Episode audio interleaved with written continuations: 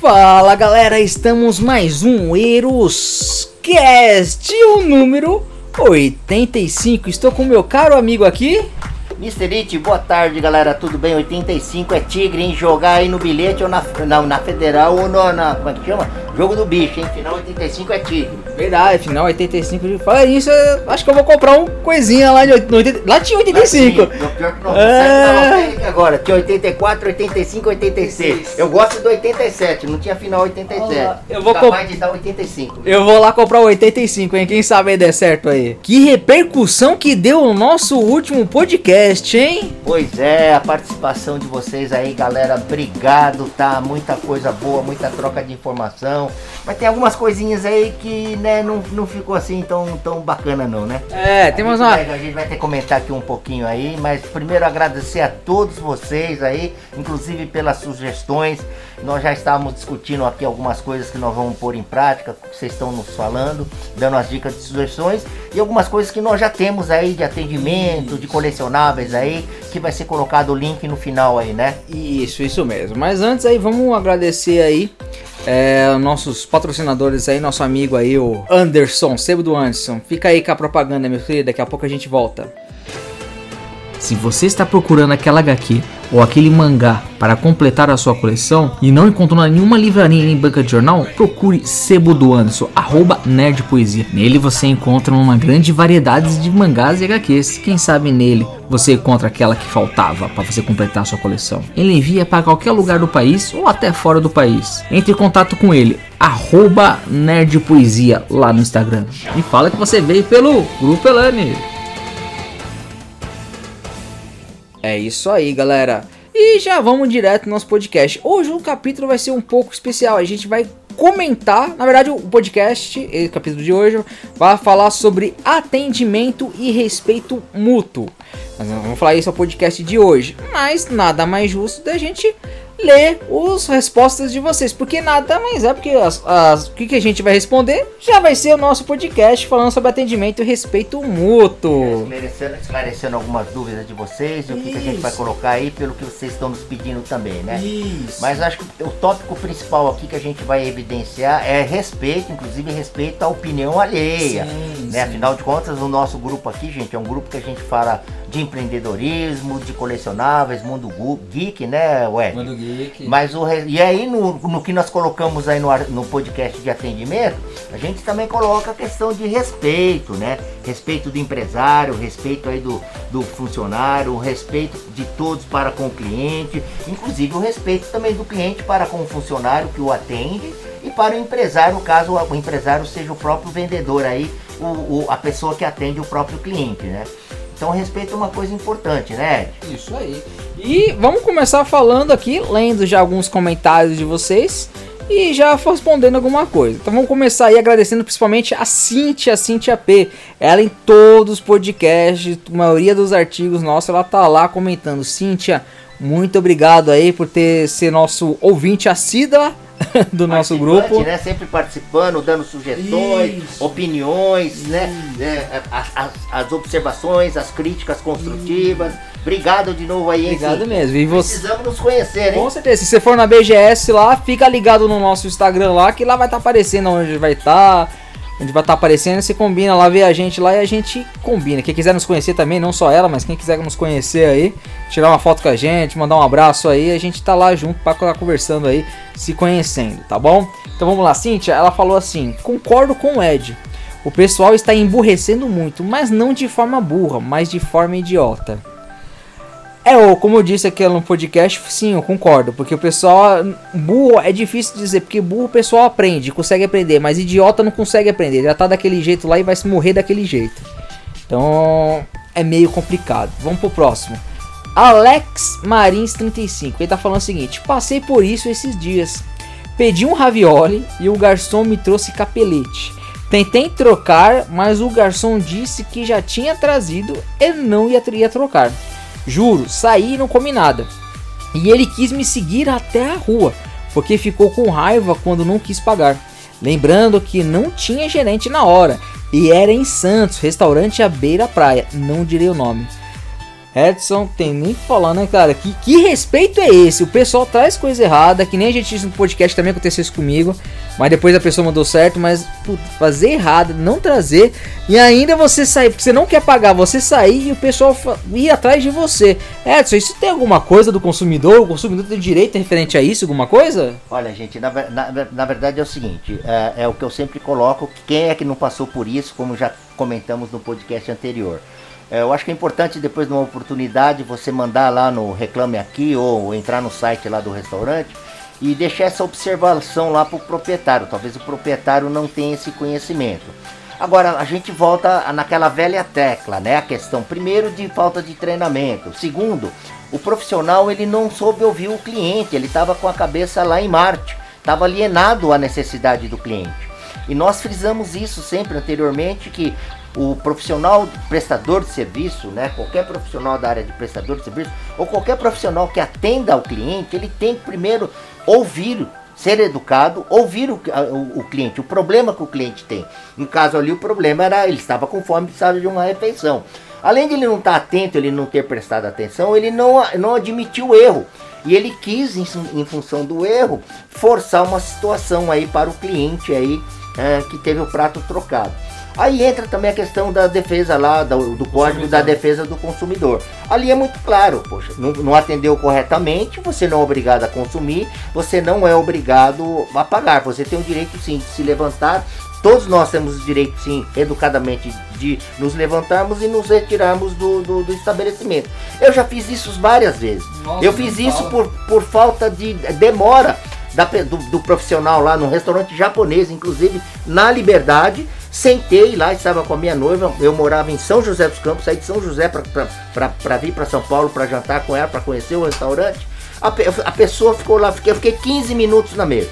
15, quase 20 minutos na mesa. A pessoa viu entrando, o proprietário viu entrando, não vieram nos atender. Levantei, fui embora, passei lá pelo proprietário, disse: Olha, estou indo embora, seu estabelecimento tem um péssimo atendimento. Né? Então você fez certo, tá bom?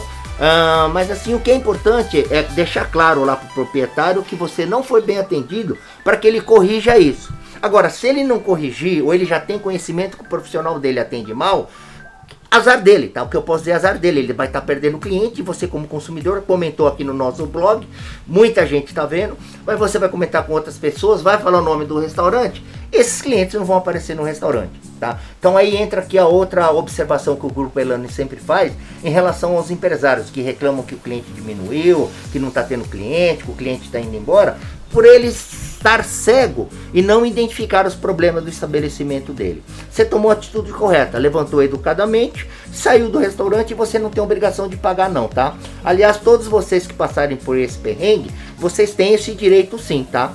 E se houver alguma dificuldade, a pessoa for um pouco mais ríspida, é informar o gerente, procurar o proprietário e deixar o proprietário a par e dizer, olha, o seu estabelecimento infelizmente não faz um bom atendimento. É. Uma coisa tá? que eu falo é que pode até ser que o dono ou o gerente nem sabe que o garçom tá fazendo desse tipo, entendeu? Às vezes nem sabe. Como você disse que o garçom não tava, o gerente não tava na hora lá, pode ser que ele não tava sabendo.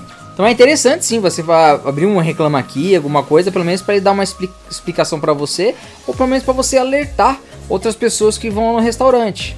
Pois uma coisa eu aprendi na vida, se eu quero uma coisa boa para mim, eu sempre vou indicar para os outros umas coisas boas.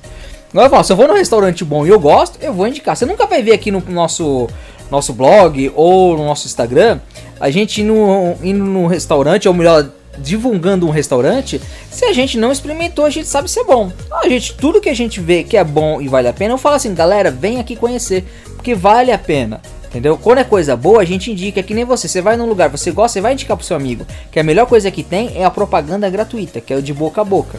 Aliás, Esse é o melhor marketing que tem. Aliás, isso eu falo sempre na, nas minhas palestras e, e, nas minhas aulas de técnica de vendas, que uma das ferramentas, das melhores ferramentas, que inclusive é gratuita, é você tratar bem o cliente, que o cliente vai informar de boca a boca. O boca a boca é uma estratégia de marketing gratuita, que o empresário não se dá conta disso. Ainda mais hoje em dia que existe o Instagram, o pessoal tira a foto do local e fala: ah, vem aqui que fui muito bem é, atendido. A, a, colocação que o Ed está tá pondo é verdadeira, porque a coisa hoje é online. Com a tecnologia, você foi mal atendido, você já posta na hora. Você foi bem atendido, você posta na hora.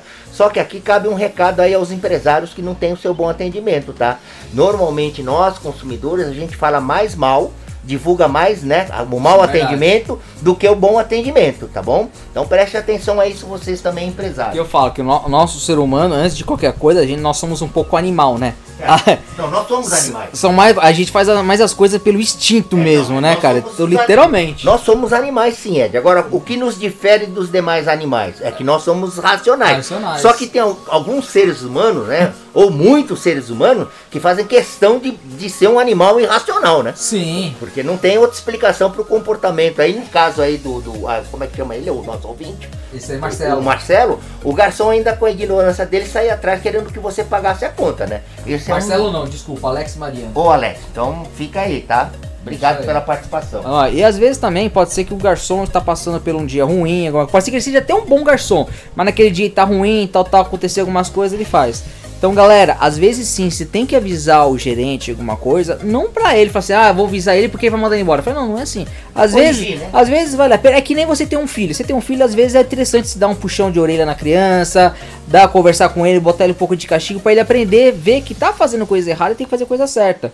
Como eu disse, para você ter um bom funcionário, tem que ter um bom treinamento. Às vezes, nós, como seres humanos, temos um dia ruim, temos um dia bom. Às vezes temos mais dias ruins do que dia bom.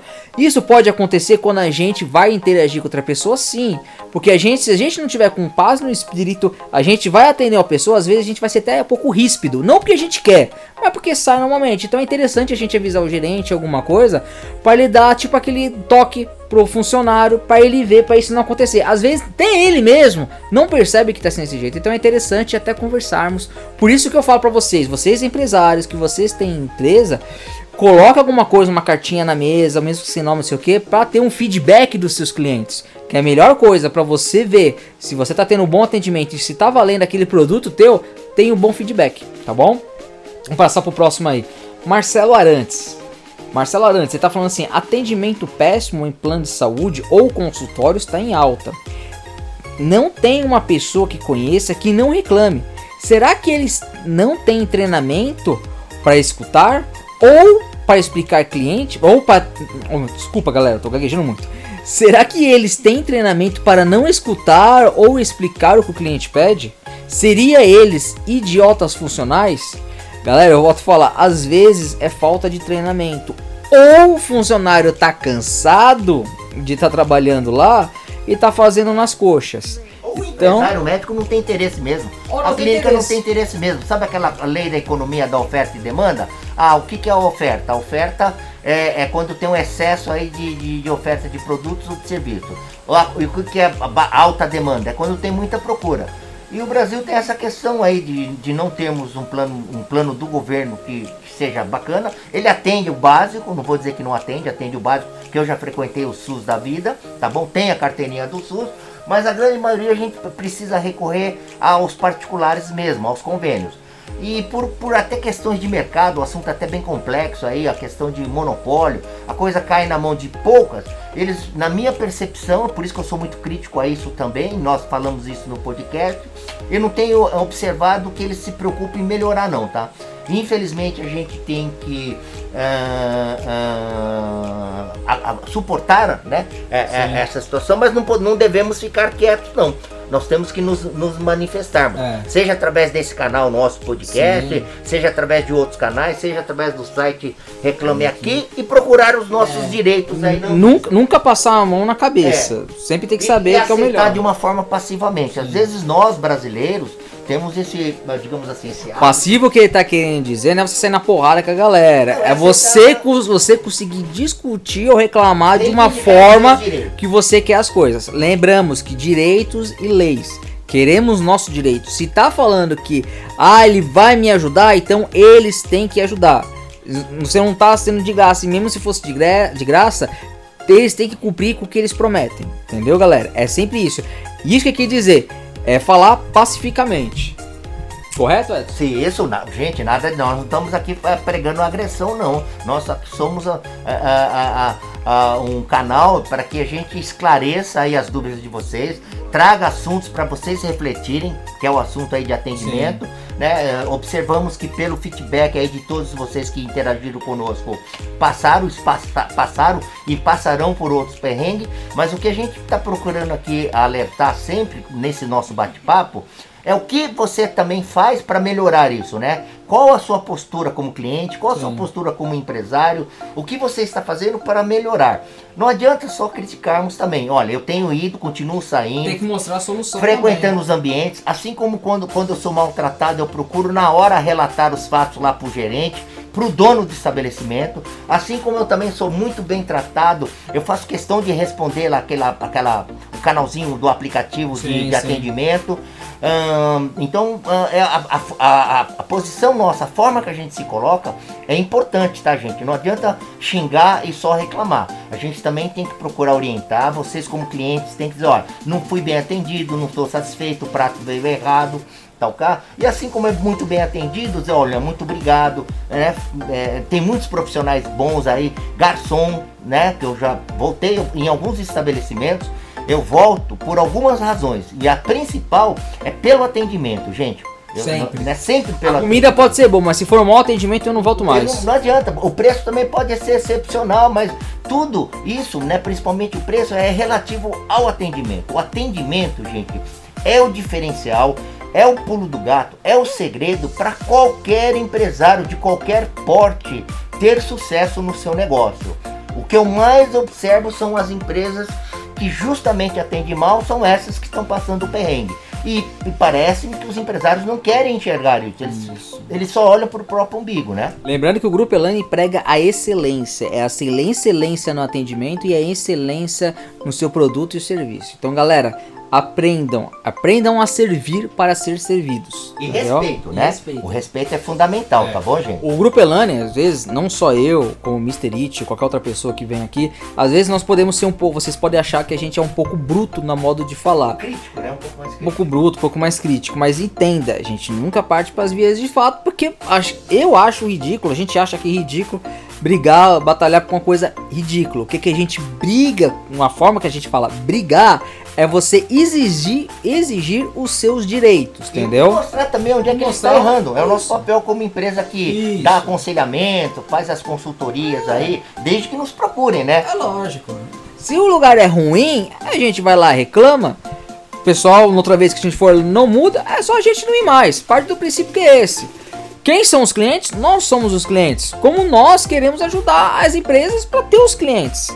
Mas se os clientes não foram bem atendidos ou não foram bem cuidados, o pessoal não volta mais. É porque também muitos empresários não querem ouvir as críticas, né? Sim. Nós, particularmente, eu já fizemos algumas ponderações aí, algumas visitas, e a pessoa ficou resistente à, à, à nossa crítica construtiva.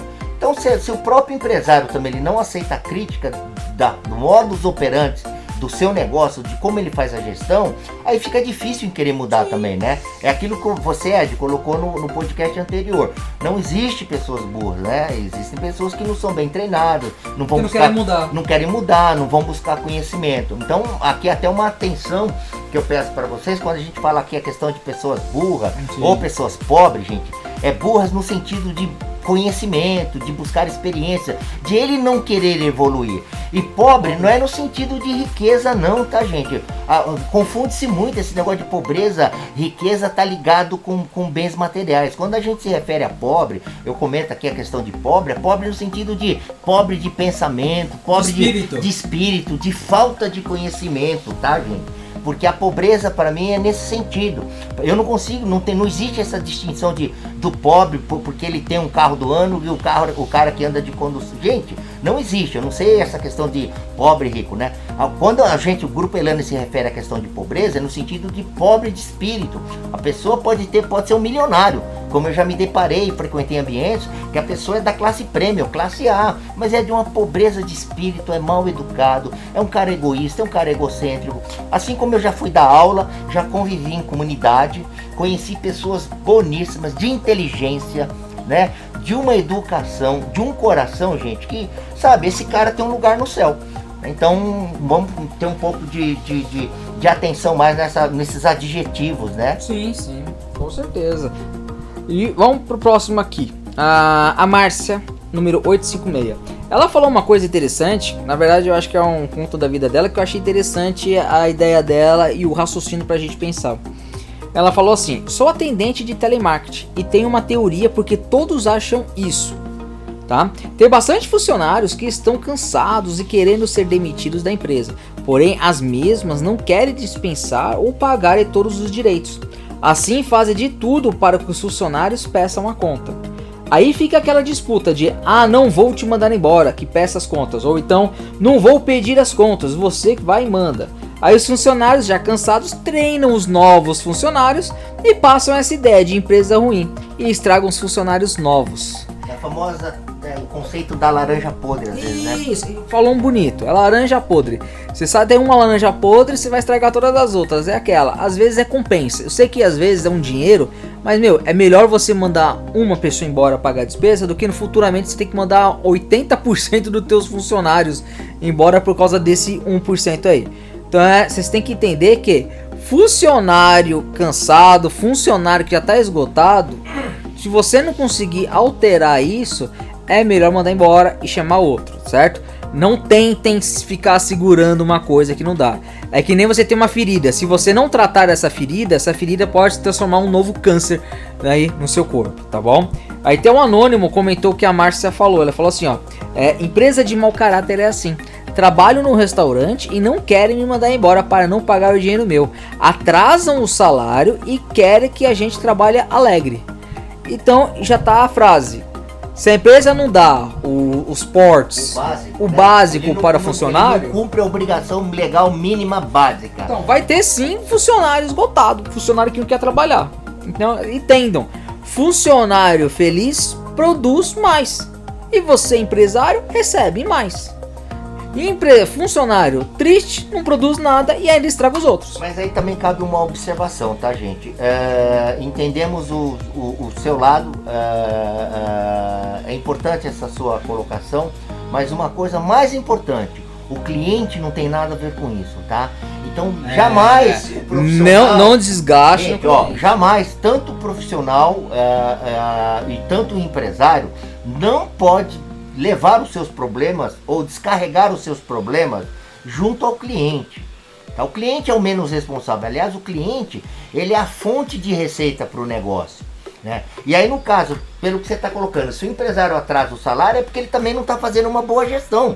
Poxa, procura o Grupo Elane, quem sabe a gente aí eh, encontre uma solução para vocês. É. Ou será que é. não tá pagando o salário porque não tem dinheiro, porque o, tá sendo mal, o cliente está sendo mal atendido e não está trazendo retorno? Às vezes é um círculo vicioso. Isso, é um círculo vicioso que você faz parte desse processo. O que, que você uh, poderia fazer? O que, que aí seria interessante fazer uma reflexão? Bom, se a empresa não vai mandar embora e eu não estou satisfeito, mas eu sou um bom profissional, vamos procurar alguma coisa melhor no mercado. Né? Puxa, olha, uh, eu vou perder meus direitos. Não, você pode não perder, você pode entrar com uma ação trabalhista. É um direito seu, a lei permite. Se a pessoa atrasou seu pagamento, se ele não recolheu seu fundo de garantia, não está recolhendo o INSS, gente, Vá procurar os seus direitos. Uma coisa importante que o Grupo Elane sempre prega, vocês precisam buscar conhecimento. Por que, que vocês acabam nos escutando? Porque a gente traz muita dica, dica de negócio, a gente traz informações, a gente traz cases que a gente mesmo passa, os perrengues que a gente passa. Como que a gente soluciona? Os casos que vocês estão relatando, eu como consumidor, o Mr. It, eu tenho esse comportamento. Eu ligo, eu, eu, eu me manifesto no Reclame Aqui, eu procuro falar com o gerente, no aplicativo lá, se eu não fui bem atendido, quando eu, eu, vou ser crítico na questão da qualidade do atendimento da comida, eu faço questão de identificar, eu deixo meu celular, eu deixo meu e-mail para as pessoas me procurarem. Eu quero que essas pessoas me procurem, o dono do estabelecimento. Se eu elogiei, bacana, ele vai me agradecer. Agora, se eu fui crítico, que ele me procure. Agora, se o empresário também não tem interesse, eu sempre digo azar dele, azar de você, empresário, que nos preocupa em saber dos problemas que estão acontecendo no seu negócio e você não querer resolver. Depois não chore se você perdeu o cliente ou se alguém está sendo crítico eh, em relação ao seu negócio, não reclame aqui, né? Por isso que eu falo, saiba identificar o que, que é custo, o que, que é investimento. Entendeu? Às vezes você fala assim, ah, vou contratar uma assessoria, uma consultoria, vai ser um custo para mim. Falo, não é custo, é investimento. Porque você está procurando melhorar o seu negócio. E tudo que vem para melhorar é investimento.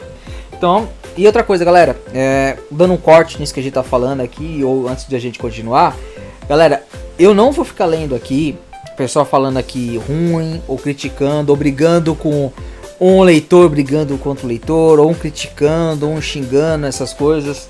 Não vou ficar lendo, principalmente palavrão, essas coisas tudo. Que a gente parte do princípio que é o bom atendimento e é respeito ao próximo. Nós estamos aqui, principalmente nesse podcast, que é em especial, que eu achei engraçado, até falei com o Edson que eu achei engraçado. É um podcast falando de atendimento, falando de respeito ao próximo. Se a gente, nós queremos algo que melhore, nós temos que fazer por nós. Se eu quero um bom atendimento, eu tenho que fazer um bom atendimento. Se eu quero servir, então eu tenho que aprender a ser servido. Então, galera, eu não vou ficar lendo esse xing brigando. Partindo do princípio que o Grupo Elane não pertence a nenhum partido, com Grupo Elane não vai existir de time, apoio um, apoio outro, eu quero contra isso, ou vocês falam todos, não falo isso, isso pra gente não importa. Se a gente aprender a respeitar, a gente vai respeitar todo mundo. Então eu não vou ficar lendo essas coisas, tá? E daqui para frente, se der tudo certo, não vai ter mais isso no podcast, no, nos artigos, que vai estar tá bloqueando essas palavras de mal conduta da galera e vou fazer o possível para essas pessoas é, sejam banidas do nosso podcast, dos nossos artigos, do nosso podcast, sendo punidas para a pessoa não responder mais, tá? Porque eu falo isso? Porque nesse podcast, se vocês estão lendo lá os artigos lá, escutar o último podcast, se vocês lerem lá no nosso blog, uh, os comentários, tem bastante coisa errada. Eu não vou apagar, eu vou deixar lá para vocês verem o que, que as pessoas escreveu. Tá? A maioria é anônimo, o nosso amigo It concordou aqui, eu falei tá pra ele, falei, tem alguns anônimos que não sabem colocar o nome lá, eu até entendo. Mas tem anônimo que não quer aparecer e são lá que as pessoas amarguradas que querem descontar nos outros, que são os verdadeiros haters. Mas não vamos estar tá discutindo isso aqui. Quer falar alguma coisa sobre isso? Não não tenho que comentar mais sobre isso. A gente já vai pular e a gente já vai começando a falar isso. Mas galera, respeite. Se for escrever uma coisa, fala assim: crítica. Crítica, não existe crítica negativa e crítica positiva. É interessante a gente sempre ouvir o lado ser de vocês. Né? É, mas pode ser até negativa ou ser construtiva, não tem problema nenhum. Mas xingar e desrespeitar isso a gente não vai tolerar, tá bom, galera? Não, não é legal, né? A verdade, é gente, legal. não é legal. A gente tá falando de bom atendimento, respeitar é. o próximo, o empresário respeitar o funcionário, funcionário respeitar uh, uh, uh, o, o cliente, o cliente respeitar o funcionário, respeitar o estabelecimento, é. né? Ó, uma, uma dica assim, quer, quer se manifestar, você tá nervoso, o cara compra aquele saco de MM, do pessoal de boxe, MMA, é. eu fazia karatê, é, chuta aquele saco lá, gente, é. chuta aquele sa saco, vai no banheiro, se tranca, grita. Vamos, né? vamos, pra, vamos praticar, vamos, respeito, vamos praticar, é respeito. igual o futebolista, respeito, o né? jogador falando, vamos praticar o fair play. É isso aí. É isso aí. Vamos lá. Vamos lá. O próximo é a Halu Minho, eu acho. Não sei o nome da pessoa aqui que escreveu. O Ed hoje Halu. Tá alfabeto, viu? Não almoçou ainda. Tá não, mas é, tem cada nick do galera aí que daqui a pouco eu vou ler um nick aí que o nome é vamos, é maravilhoso. Vamos, vamos, montar um dicionário só com, com os codinomes aí. Né? Pô, eu vou botar os top 10, os melhores nicks. Olha lá, o próximo aqui ela falou assim: ó, fazia tempo que não escutava um podcast com tantas verdades. Já tem meu like. Aí rolou, obrigado por ter escutado. E houve os anteriores aí que tem um mais respondendo, tem outras criticando aí. Entendeu? Que a gente, Artigos nós. Falando de atendimento Artigos, que eu escrevi, né? Se você é. gostou disso, pode ver que tem mais verdades aí. Primeiro que o Grupo Elane não tem papas na língua. Se a gente para falar se é uma coisa que vale a pena, a gente fala. Se é uma coisa para criticar, para dar uma forma construtiva pro empresário, nós vamos falar sempre aqui também. com respeito. É, sempre respeito, sempre fair play. Vamos lá, o próximo aqui é um anônimo. Esse é legal que é, tá, já vem como anônimo, mas ela fala o nome embaixo. Ela falou assim: é um anônimo falando. Meu nome é Agatha Silveira. Tem uma barraquinha que vende salgados no metrô. E só eu e minha filha que trabalham. Mas sempre atendemos as pessoas com um sorriso e carinho. Além de produtos feitos por mim com higiene e com produtos de primeira. Para mim, cliente satisfeito no atendimento é retorno financeiro na certa. Primeiro, parabéns, obrigado aí. Qual que é o nome dela mesmo, é? É Anônimo Agatha. Ah, anônima, ah, Anônima Agatha. Ó, e por favor, depois o Ed vai deixar aí o, o e-mail nosso. Eu quero saber em que estação você está. É. Eu quero conhecer. Ma manda, manda pra gente manda lá no direct, no é. direct lá no Instagram. Fala um oi pra gente lá que a gente conversa. metrô, que a gente vive andando de metrô, se deslocando de metrô. Ainda mais se for de São Paulo, né, galera? Pensando, é, tem que ver, se for de São Paulo, é, né? É verdade, São Paulo. Ó, parabéns. É, eu acho que você já deve ter participado, você é uma pessoa que tem iniciativa, deve ter participado já de alguns cursos, andou vendo algum, alguns vídeos sobre bons atendimentos, é da sua natureza, você está entendendo o conceito do que, do que é o que traz um bom resultado para o seu negócio, é cliente bem atendido, é cliente feliz, é cliente satisfeito, é cliente que vai propagar o seu estabelecimento e é cliente que vai trazer mais cliente para o seu negócio. Então, e eu digo isso porque eu já tomei café também. Eu precisei aí rapidamente precisei fazer uma aula aí, uma palestra numa empresa na Avenida Paulista. Eu tinha que estar às 7h15, né? 7h30, que começava às 8 para me apresentar. E sair de casa sem tomar café, óbvio. E eu parei numa dessas, uh, digamos assim, barraquinhas de uma senhora uh, na esquina da Paulista lá do que eu estava e ela estava ofertando bolo caseiro, pão com manteiga e café, é, é, café com leite. Olha, me salvou, tá? Me salvou. Uma coisa deliciosa. Inclusive, conversei, agradeci. É, fiz algumas, algumas perguntas estratégicas que eu costumo fazer. Achei interessante a postura dela. É, recomendei para que ela é, é, entendesse melhor o que, que era a MEI. Ela já era uma MEI, né? Se formal, é, visse direitinho lá a, a, os direitos e obrigações dela. Então é isso, o empresário, seja ele pequeno ou grande, ele entende o conceito, ele vai atrás de informação, ele é honesto no negócio e honesto para com seus clientes, é como a Agatha, né?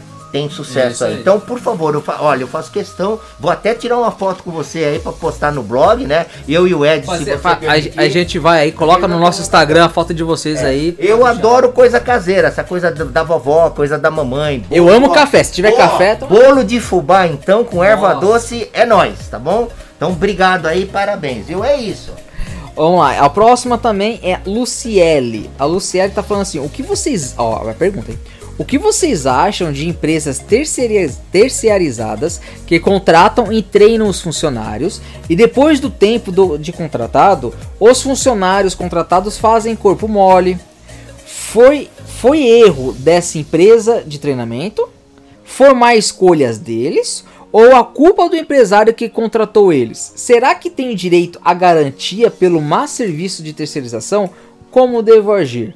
Então, Lucélio, vamos falar em partes aqui. Se você contratou uma empresa terceirizada aí para contratar só de RH, só para fazer o treinamento e contratar a pessoa aí durante três meses para fazer as coisas aí, então sim, é responsabilidade dessa terceirizada.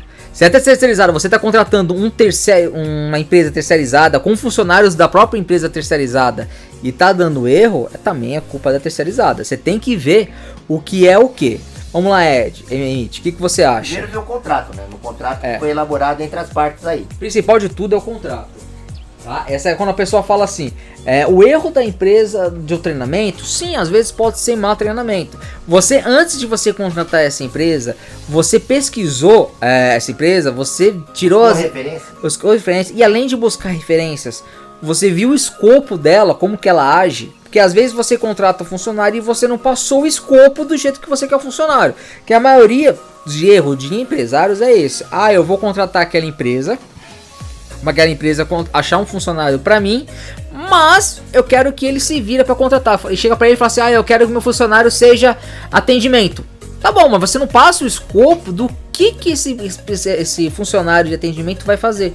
Às vezes é isso. Então, às vezes o funcionário foi contratado para fazer atendimento, mas você quer que ele faça 300 mil outra coisa. Então isso sobrecarrega o funcionário. Então você tem que entender o que está no contrato e o que vocês combinaram entre os terceiros. Processo de comunicação é, é principal. É, é, descrição de cargo, muito é. claro, tá bom?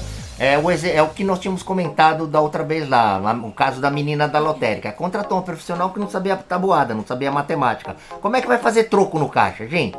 Né? Então, assim, a menina é burra? Não, a menina não estava com o perfil, não tinha o seu conhecimento técnico, que era tabuada em matemática, para fazer troco. Ah, ah, é culpa dela? Não, é culpa do empresário sim, porque o empresário, de repente lá, ele não fez a descrição do escopo da função clara para a empresa, no caso, terceirizada. Então precisaria uh, se aprofundar um pouquinho mais, por cá a gente conversar depois a parte com você, para entender melhor esse processo. Lembrando que o Grupo Elane também faz esse tipo de recursos humanos. Nós vamos, se você precisar de algum funcionário, nós vamos aqui. Só que a diferença do Grupo Elane, que primeiro uh, o Grupo Elane faz uma consultoria com você, Na verdade, ela vai na sua empresa, vê a estrutura organizacional do, do, do, setor onde você quer colocar esse funcionário. Nós vamos ver totalmente o escopo que é assim. Vamos mostrar para você, ó, o escopo de você precisa de funcionário que faça isso, isso, isso, isso, isso. Você dando o aval, falou assim, é esse tipo de pessoa que eu quero. Aí nós vamos para o mercado procurar um funcionário para isso e fazemos o treinamento e colocamos lá. Às vezes pode ser que essa terceirizada é, não teve o tempo hábil de estar tá fazendo escopo, ou você é empresário que não passou o escopo para ela. Então veja certinho o contrato do que vocês combinaram. Eu acho que tá certo, né? O principal é ver o contrato. É, não, né, e a questão. Não, não é, é, sim, é o contrato, lê exatamente o que foi é convencionado entre as partes por escrito, a descrição do cargo, e se o funcionário tá fazendo corpo mole, é que o perfil do funcionário também não é adequado, o profissional também não tem interesse. E aí é ou é rescindir o contrato, ou rescindir, ou pedir a substituição do funcionário terceirizado. Porque infelizmente, gente, a gente está falando, nós somos seres humanos. Sim. E seres humanos, ele tem aqueles seus comportamentos, todo por uma questão psíquica, mental. É, e, Não é robô. A pessoa é, tem sentimentos, a, a pessoa vai ter. Tem o seu lado emotivo. Então, nós seres humanos somos de uma complexidade muito grande. Por isso que é importante o processo de comunicação, a descrição de cargo, o escopo da função, né, e o perfil do profissional que está sendo contratado. Então, as partes precisam deixar isso muito claro. Às vezes é interessante se chamar até esse funcionário, sentar com ele e falar assim: o que está acontecendo? Tá com algum problema familiar, aqui as, o certo é a gente fala, né? Deixar a vida profissional, separar da vida profissional da vida pessoal. Mas tem algumas pessoas que não conseguem fazer isso. Então é interessante sentarem junto e falar, porque às vezes pode ser que tá passando por uma situação e isso tá refletindo no profissional dele. Mas na, por, por, minha experiência, né? O Ed depois pode dar o, o, o, ponto de vista dele, mas por minha experiência, na verdade é a questão de contratação de mão, mão, mão de obra errada para a função. Tá? A verdade é essa. Ah, vai contratar um profissional que não gosta de lidar com o público, com gente. Ele vai atender mal. Por isso que eu falo, tem você tem, que, adora, você tem que ver o escopo, tem que ver o escopo que foi quem, passado para eles eles pegaram. O profissional que for atender o público, ele precisa gostar de pessoas. A, pessoa, a, a, professora que gosta de, que vai dar aula precisa gostar de dar aula, precisa gostar de criança, precisa gostar do, do infantil. Né? Então tem que ter todo esse estudo no processo de contratação. Ah, é um pouco complexo? É ou você faz o seu treinamento um pouco sobre a, a, contratação, estuda um pouco a respeito, ou você contrata uma empresa terceirizada para fazer esse processo. Mas, mas, uma coisa que eu te falo, uma coisa que eu vou até comentar com o Edson, é uma, é uma experiência, porque isso eu já vi, então isso eu falo. É, eu já vi numa empresa, é, num cliente nosso, onde a pessoa precisava contratar tal funcionário e a gente pediu para ele, me faça o escopo do que, que você quer que esse funcionário faz de atendimento. Era, era vendedor lojista da, de front office. Então a pessoa vai vender, a primeira coisa que sim é ia vender o produto, vendedora. Ela queria que essa vendedora fizesse café, preparasse o almoço, limpava o chão, arrumava o estoque, fazia isso e fazia um bom atendimento para o cliente. Isso era uma pessoa só para ficar na loja. Então vocês têm que entender que é o modo que você pede, o modo que você cria o escopo, tem que estar tá, assim afim do, da produção da pessoa. Vocês têm que entender que existe. Se eu contratei um atendimento ao cliente, eu tenho que pesquisar na internet primeiro o que, que o atendimento ao cliente faz. Então eu quero o escopo referente a isso. Porque não adianta você botar um cara que é atendimento, uma vendedora, vamos botar os pingos mas vendedora, que é atendimento ao cliente, que você quer que ela faça todo o trabalho de copa e ainda de estoquista. Você tem que saber diferenciar, porque às vezes você vai sobrecarregar a pessoa. Então no primeiro mês ela vai ficar bem, no segundo mês ela vai ficar mais ou menos, no terceiro mês ela vai ficar ruim, então vai cansar.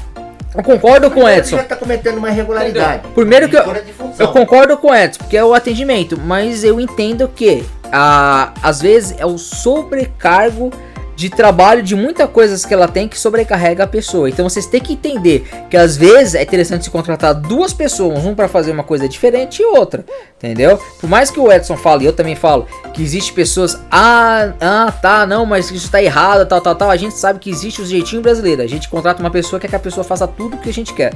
Não é assim, galera. Existem normas e leis, por isso que existe o CLT. É uma norma que vai falar isso sobre o trabalhador, tá bom? Tem um, um adentro aqui. Tem gente que pode aceitar? Pô, de repente se eu tô um, um, dois anos sem conseguir emprego, eu posso me sujeitar.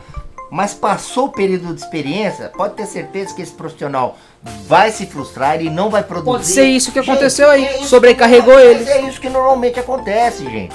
Tá? A gente observa, eu todo dia observo ali nos ambientes que eu frequento, hoje mesmo não almoçando fora. Você vê numa turma lá de funcionários de, do restaurante, lá do bar, aquele profissional que ele tem o perfil, ele atende bem, ele trabalha feliz, e tem aquele que faz o corpo mole. O que faz o corpo mole é uma questão de perfil contratou lá porque o cara tava desesperado e na hora que o vamos lá, você já deve ter passado por isso. Na hora que você tá lá numa fila de, você tá um bom tempo sem conseguir emprego, você tá desesperado, você tem conta para pagar você vai aceitar qualquer coisa. Então isso precisa ser assim muito bem é, refletido, levado em consideração, tanto para quem está procurando emprego, tanto para o empresário que está buscando aí a contratação, para que não haja esse desconforto, né, Ed? É isso aí. Então, Lucélio, já vou respondendo aqui as perguntas para você. Eu acho que já está mais do que respondido, mas vamos dar aqui o pincelada. É, foi uma escolha dessa empresa terceirizada? Ver o contrato, ver certinho o que você combinou e ver o escopo. Então, a primeira lição de casa que você vai fazer é ler o contrato que você fez com a pessoa, ver o escopo, quais são as obrigações que eu coloquei para essa funcionária, funcionário funcionário que é que seja, o que, que ele iria fazer, ver se está sendo sobrecarregado e ver se tudo aquilo que você queria fazer, que tá assim no escopo de produção da pessoa aí, não tá sendo feito, então é melhor você mandar embora e contratar, porque é, é que nem a outra pessoa que perguntou lá em cima e a gente respondeu: uma laranja podre estraga todas. Então é interessante você ver, tá? E como você deve agir? É isso. Vê as coisas teu que você pediu e vá atrás aí, contrata um novo funcionário ou você vê se a pessoa está sendo sobrecarregada ou merece contratar outro para estar tá ajudando ela. É, tá? O perfil tá coerente. É. Então vamos pro próximo aqui. O Alisson Frazano, é, ele fez um adendo ao que a Luciele disse. Ele falou assim: Eu gostei da pergunta tá? Faço outra. E a pergunta é diretamente, diretamente pro Mr. It, ele falou assim, falou, ó, não seria melhor contratar funcionário por contrato? Pois se eles forem ruim ou fizerem corpo mole com o tempo, poderia mandar eles embora sem pagar os direitos de um CLT. Se sim, como posso fazer isso? Se não, como posso fazer uma para melhorar minha escolha de funcionário? Primeiro, nem precisa identificar qual é a atividade que se permite fazer um contrato B2B, tá? Uh, se for MEI, uh, o empresário de médio e pequeno porte, né, com exceção do próprio MEI, MEI não pode contratar MEI. Mas microempresa, pequenos empresários pode contratar MEI. Mas precisa ver a legislação, uh, e eu vou dar um exemplo que eu tenho conhecimento, a lei é bem complexa, é, restaurante não pode terceirizar o atendimento de garçom. O próprio sindicato, a própria legislação não permite. Essa sua colocação, sim, é interessante. Muitas empresas hoje elas estão terceirizando. Muitas grandes empresas já terceirizam, por exemplo, empresas prestadoras de serviço para limpeza, ah, segurança. Hoje em dia está liberado administrativo. Então, administrativo, serviço de segurança. Então, o modelo B2B de contratação de mão de obra, primeiro, já existe, tá? Agora, se a gente restringir para os pequenos negócios, tem essas, essas, esse senão da lei que eu estou colocando aqui. MEI não pode contratar MEI. Bares, restaurantes não pode contratar garçom, ou seja, garçom não pode virar MEI, abrir um MEI para ser contratado. Se, eu, se isso a, a, a, pudesse, eu também não sei se resolveria o problema, porque a questão maior aqui que o Grupo Elane coloca é uma questão de perfil, descrição de cargo e treinamento. Você, você viu que nós tivemos o exemplo anterior aí, né, da nossa ouvinte, dizendo, puxa, ela, pelo que nós deduzimos aqui, ela tem uma empresa, contratou, fez uma terceirização aí e a coisa não rodou. Sim. Né? Então, assim, não, não sei se também seria a, a, a, a solução ideal a, a, raiz da questão, no nosso ponto de vista do Grupo Elane, independente se for modelo B2B de contratação, tá? Ou uma contratação direta CLT, é a questão da descrição do perfil, o perfil ser adequado para a atividade, para a função, né? A remuneração esteja compatível e a pessoa tem esse treinamento. O assunto é complexo, é desafiador.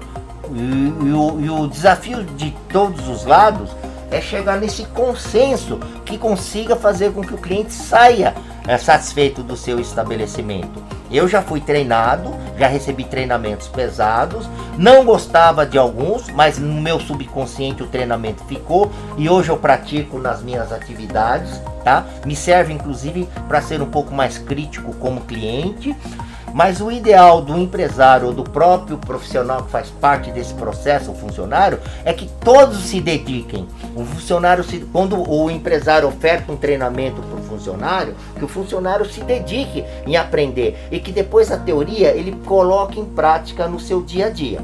Então, resumindo, uh, existe uma fórmula ideal? Não, não existe. O ideal que nós recomendamos é que seja modelo B2B, seja uma contratação via CLT, tenha o treinamento, tenha o perfil e tenha a descrição do cargo muito claro. Uh, em relação a custo, é mais caro ou é mais barato? Também é relativo, na minha opinião, tá? Na percepção do grupo Elane. Por quê? Porque se você contratar direto o CLT, você tem o custo da remuneração, mas os custos sociais e benefícios desse funcionário, ok? Mas se esse funcionário traz cliente, ele bate a meta dele que você coloca como meta de vendas ou meta de resultado, o, a própria receita do seu negócio, o próprio lucro vai estar tá é, cobrindo esse custo seu de contratação. E assim também para o modelo B2B. Você pode contratar lá uma empresa que ele vai te ofertar mão de obra. A diferença é que você vai pagar lá o, o custo do contrato para essa empresa. Você não vai ter a preocupação de recolher os encargos sociais e benefícios. Mas se o profissional também, a empresa, como foi citado aqui na, na colocação anterior, não for uma empresa idônea ou o perfil não for adequado, o problema vai persistir. Então, gente, vocês empresários, vocês têm que pesquisar o mercado. Quiser um aconselhamento, nos, nos, nos, procure. A gente acompanha aí o processo de pesquisa de vocês, tá? Mas o que é importante é que vocês tenham as informações, tenham esse conhecimento que aí vocês vão saber o que é melhor para o negócio de vocês, ou você profissional que estiver procurando emprego, ou tá, tá aí de repente numa turbulência no seu trabalho, você procura aí é, evoluir, aproveitar o seu treinamento e se dedicar um pouquinho mais uhum. para que você seja reconhecido aí uh, no seu trabalho. E se isso não acontecer, tanto o empresário quanto o profissional vai buscar novos horizontes, né? Isso aí. Porque às vezes é, você pode contratar uma empresa terceirizada, mas você não tem bem especificado, explícito, as normas organizacional da sua empresa. Como você quer que a pessoa faça um bom atendimento, como que essa pessoa comporte dentro da instituição. Então é interessante você ter isso, é criar, ó, criar uma coisa na sua empresa de umas normas institucionais, tá? Então isso o grupo Elane pode ajudar nessa norma, norma organizacional ou fazer a estrutura organizacional da sua empresa, separar por setores, ver quais são normas de cada um como deve agir ao todo, ou cada setor deve, deve ser, qual o escopo de trabalho de cada um. O grupo Elane pode estar ajudando. Se vocês quiserem, entre em contato com a gente aí pelo direct ou mandando mensagem aí no particular no e-mail que a gente tá. O e-mail que eu sempre falo, o e-mail tá no nosso blog lá que você pode entrar. Ou você tá, tá ouvindo pelo Spotify ou por qualquer outro lugar, é contato arroba grupoelane.com.br, tá? Contato arroba grupoelane.com.br, tá? É Elane, tá bom? É, vamos pro próximo aqui, Edson. Um cara aqui, um anônimo, ele disse assim, ó. Ed, se acalma. Agora você está muito estressado. Daqui a pouco você tem um infarto. Emite, acuda esse menino. O estresse saiu do você, Mr. It, e entrou no Ed. Ah, de tempos em tempos vocês trocam esses estresses. Galera, é, é que é fogo. Quando a gente fala de atendimento, isso não é só eu e o MIT, eu acho que é de todo mundo. A gente gosta de ser, ver um bom atendimento. Ou não só atendimento, a gente gosta de um bom produto, de comer alguma coisa boa. Então quando a, a coisa está desandando, a gente gosta de ajudar, criticar ou falar alguma coisa para ver se muda. E quando a gente vê que não muda, isso dá uma agonia no ser humano, dá uma agonia na gente. Então é meio complicado. Ele pode estar tá falando isso porque a gente comentou de plano de saúde, essas coisas do atendimento. É porque isso, por mais que a gente reclame ou a gente critique, isso não muda. Então a gente vai criticar hoje, vai criticar amanhã, até um dia para ver se isso aí altere e melhore uh, aqui no nosso país, aqui no Brasil, porque tá meio complicado. Mas fique em paz aí, meu querido, que pode deixar que o estresse nosso aqui, dependendo da cerveja, a gente passa rapidinho. Não, é que na verdade assim, é que realmente tem algumas coisas e a área de saúde é isso, é que existe o oligopólio, tá bom, gente? É que nem a área de petróleo. É, é, a gasolina é cara, o álcool é caro, só que tá na mão de três, quatro empresas que o máximo que a gente pode fazer é reclamar e procurar um posto mais barato. A questão de, de do, do, do, comentário aí de consultórios médicos, dentários, plano de saúde também é um oligopólio. Né? Você vai trocar, da, da, sai do X para Y, vai trocar 6 por meia dúzia. Então, assim, os estresses faz parte mesmo. Nós, como coloquei lá no início, né? Nós também do Grupo Elane somos seres humanos em que a gente passa os perrengues que vocês passam, né? O caso aí do prato errado, o prato errado me, me tira do sério mesmo. É, é inconcebível você. É, é, e isso porque gente, eu, particularmente, sou muito claro. Quando eu acabo de fazer o pedido, eu falo assim para a pessoa que me atendeu: ficou claro o que eu quero? Você entendeu? Entendi. Então, por favor, repita o que eu pedi. Agora, depois dessa, o cara repetir ainda trazer o, o, o, o prato errado, eu acho só com o Lexotan mesmo, né? Com certeza, você não tem nem que falar. Só com o Lexotan, porque o Grupo Elane também não tem tanta paciência. O assim, Rivotril. Não, né? O Rivotril, o Lexotan. Então é aquilo que eu falo, gente. É, a gente procura, a gente o que coloca aqui para vocês, como aconselhamento, como dica de negócio, nós praticamos toda hora. Nós praticamos assim o, o, conceito de, de ser educado como cliente, bom dia, boa tarde, ó, por favor, pode trazer o cardápio, ó, por favor, a mesa não está limpa, pode limpar, pode trocar o, o, os talheres, né? Quem não pegou talher com resto de comida ainda? O prato então o sujo, colado. O dedo de gordura ali. Isso são, são coisas que eu já como consumidor, na minha fase da vida, por ser vintage, eu não admito. Eu não admito mais esse tipo de, de, de, de, de, de erro. Isso aí para mim é um erro gravíssimo. Se você tem um estabelecimento, é que nem você ir por um consultório dentário, o avental lá do, do profissional tá manchado de sangue. O cara acabou de fazer uma cirurgia, ele não vai trocar o avental, aquela coisa de sangue fresco, né? A questão da higiene, como é que fica? Então essa questão assim do momento de estarmos ou não, acontece, né? E aí você colocou, é verdadeiro. Ainda bem que nós nunca ficamos estressados ou nervosos juntos, né? É. E quando os dois estão, a gente vai pescar. Com certeza. a gente vai pros pesqueiros. Aí ainda assim passa os perrengues de não ter limão para comer com peixe. Bom, vamos aí. Tem um comentário aqui que a Marlene PNG aqui comentou. Eu não ia comentar, a gente ia pular essas coisas, mas é interessante a gente pontuar isso aqui, tá? E, tiver, e, e se existir próximos podcasts ou até artigos nossos mesmo, tiver esse tipo de comentário, a gente vai até pular, porque não tem problema que a resposta já vai estar tá nesse aqui, tá? É, a Marlene aqui perguntou, Mr. It, ó, não perguntou, né? Ela afirmou, ela afirmou do jeito dela, né? Falou assim, ó, o Mr. It deve ser um tipo daquelas pessoas que não tem saco para ninguém, rico e sem saco para pobre. E o Ed deve ser aqueles caras macho alfa que não gosta de falar com atendente mulher, nem ensinar a trabalhar com mulher. Tchau, M.I.T. falar da parte dele. aí, você não, não, gosta de pobre? Não, na verdade, eu acho que é uma questão de entendimento. Foi o que eu comecei a falar no nosso podcast, não tinha visto toda aqui a, a colocação. não é questão de não gostar de pobre e não, e não ter saco para ninguém. Primeiro, a questão de paciência tem limite. Eu penso assim, eu como ser humano, eu penso assim, cada um tem a, o seu limite. Você deve ter o seu, né, Marlene? E eu tenho o meu. Em algumas situações, realmente o meu limite é menor, tá bom? Por, pela vivência, pela experiência e por trabalhar com consultoria e treinamento.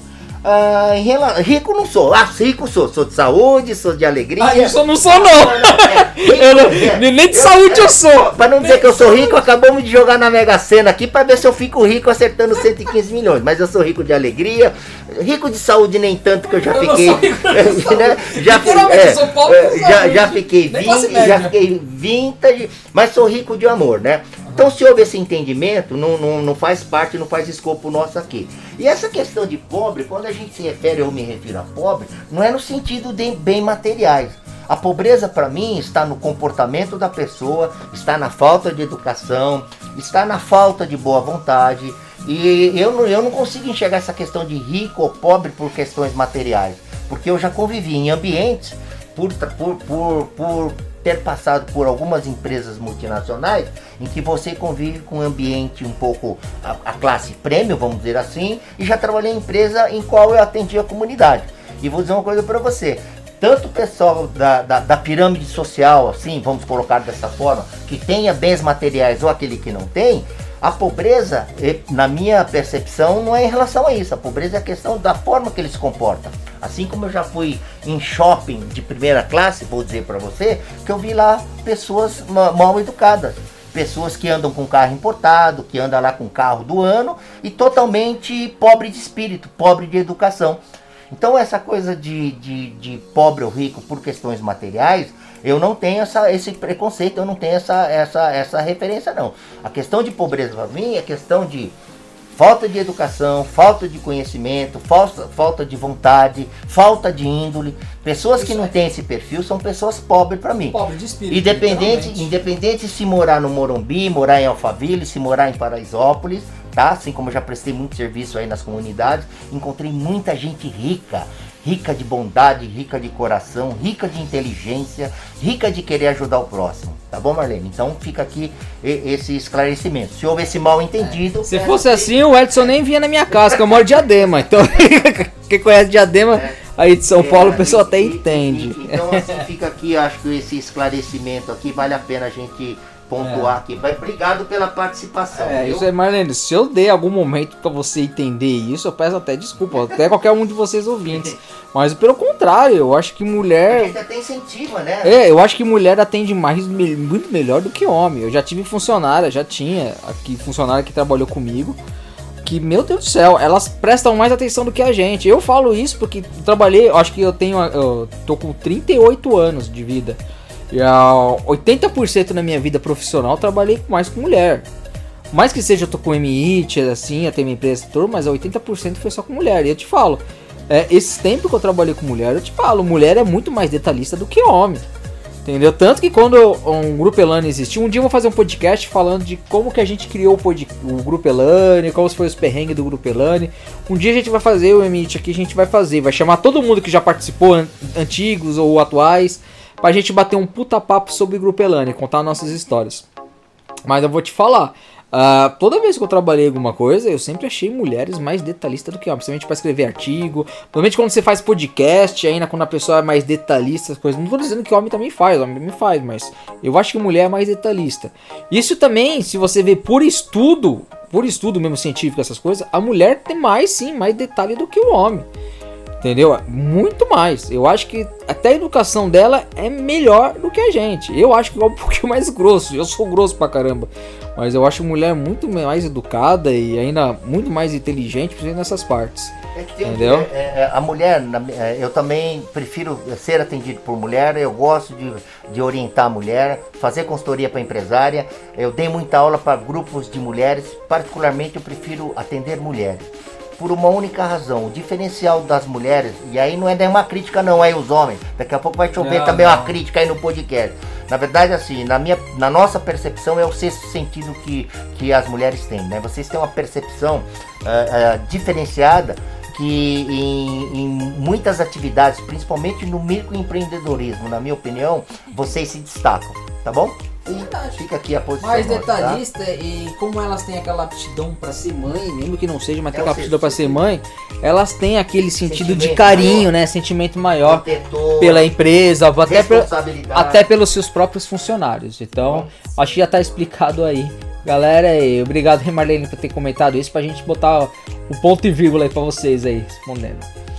Vamos lá. A Vanusa Silva, ela fez uma. Falou uma coisa é, como assim o Pet Shop América em agosto? Nem sabia. Vou me inscrever urgente. Quero cobertura completa. Como vocês ouviram aqui no começo do nosso podcast aí, teve as informações, já teve com a data aí informando quando vai ser o nosso o Pet SA. Mas só pra deixar um adendo aqui nesse corpo, já que ela, a Vanusa pediu, vai ser do dia 16 a 18 agora de agosto, semana que vem. Tá bom?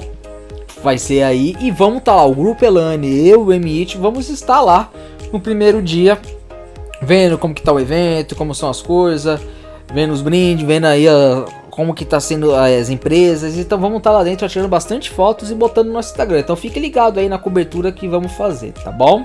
É, o próximo é o hotelcordilheira.com. É, problema é, ó, um empresário aí entrou em contato, hein? Hein, Mr. It?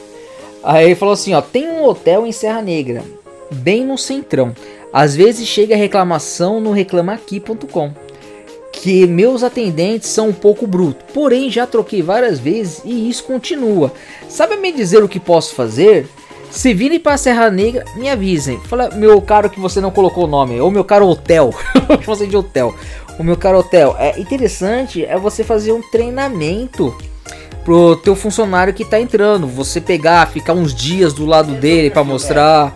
É, que, que eles são brutos? É. Será que toda a população de Serra Negra é bruta? É, você tem que ver certinho. Eu, eu acho que é interessante você fazer o escopo do serviço dele é, sentar, ver o perfil direitinho e ficar, não ficar um dia, dois dias, mas ver, ficar um tempo com ele assim do lado para ver como ele tá tratando, conversando e de tempos em tempos você dá um feedback para ele, entendeu? Que é interessante você, não você só receber feedback de clientes, mas você também fa fazer um feedback para os teus funcionários, ver como está agindo, dando aquele piti, puxando aquela orelha, fazendo isso, conversam, dá lá. É interessante vocês verem isso. E se vocês não tiverem isso na tua organização, dentro da tua instituição, dentro da sua empresa, procure o Grupo Elane que a gente pode ajudar vocês a fazerem isso, entendeu? Forma aí de avaliar os teus funcionários, os próprios funcionários avaliar as suas empresas aí, os diretores, os sócios aí, alguma coisa, funcionários, tá? É interessante vocês verem isso, tá bom? É, o próximo eu vou passar pro o nome é meio complicado, mas deve ser a Frano Silva, mas tá com os números e letras. Ele falou: o saque desses planos de saúde ou restaurantes nem se importam com a nossa opinião. O importante é eles ganharem dinheiro, mas se ninguém voltar, como será o que eles ficam? Aí que tá a questão, não volte, gente. Não volte. Continue postando lá reclamação no Reclame Aqui. Coloque isso no grupo de vocês, no grupo de amizade. Se quiser usar o canal do Grupo Elante, coloque também. Aprenda uma. Aprenda uma... também fica sabendo e não vai usar. Aprenda uma coisa, galera. O que mais tem é concorrente. É. O que mais tem é restaurante. O que mais tem é hotel. O que mais tem é lanchonete. O que mais tem, tem tudo, concorrente aí tem de tudo. Nós temos as opções de nós escolhermos o que é melhor para nós. Né? E, é, é, claro que a gente ouve as pesquisas, as opiniões, principalmente, né? os artigos aí especializados em gastronomia, em bebida. Mas nós temos essa nossa liberdade. O que é importante é nós nos manifestarmos a respeito do que é bom para mim, ou o que foi bom para mim como cliente, e aquilo que não foi bom para mim como cliente né? E cobrar e se manifestar. Sim. Então acho que vale a pena registrar sim, né? O que é que ele está mais falando aqui? É... é importante ganhar dinheiro. E como que será que eles ficam sem nós? Eles vão para falência. E aí, o que, que nós podemos dizer aqui do Grupo Elane? Azar do empresário que não soube cuidar do seu cliente. Azar dele, né? Que não soube treinar o seu funcionário para tra tratar bem com o seu cliente, que não pagou o funcionário em dia, de acordo com o que a lei manda, e deixou o cliente, o, o funcionário também uh, satisfeito. O, o, funcionário também precisa ser, ficar satisfeito. Ele precisa trabalhar feliz. Ele, fica, ele trabalha feliz se ele está com seu salário em dia, que está com seus benefícios em dia e é respeitado também tanto com, do, é, pelo cliente quanto pelo, pelo, pelo empresário, lá pelo seu patrão, tá bom? O que não pode, gente, é, gente, é nós caímos no, no ostracismo e só, digamos assim, ficar reclamando da boca para fora. Nós do Grupo Elano, eu como consumidor, assim, fui bem atendido, eu divulgo fui mal atendido, eu também divulgo e não volto mais lá. E se eu puder conversar e fazer a reclamação na hora, eu faço. Nós brasileiros temos esse, esse, esse hábito de não falarmos a verdade. A gente não fala a verdade. E quando você se depara com alguém que fala a verdade, que é o nosso caso, em alguns momentos já nos falaram que nós somos mal educados, né?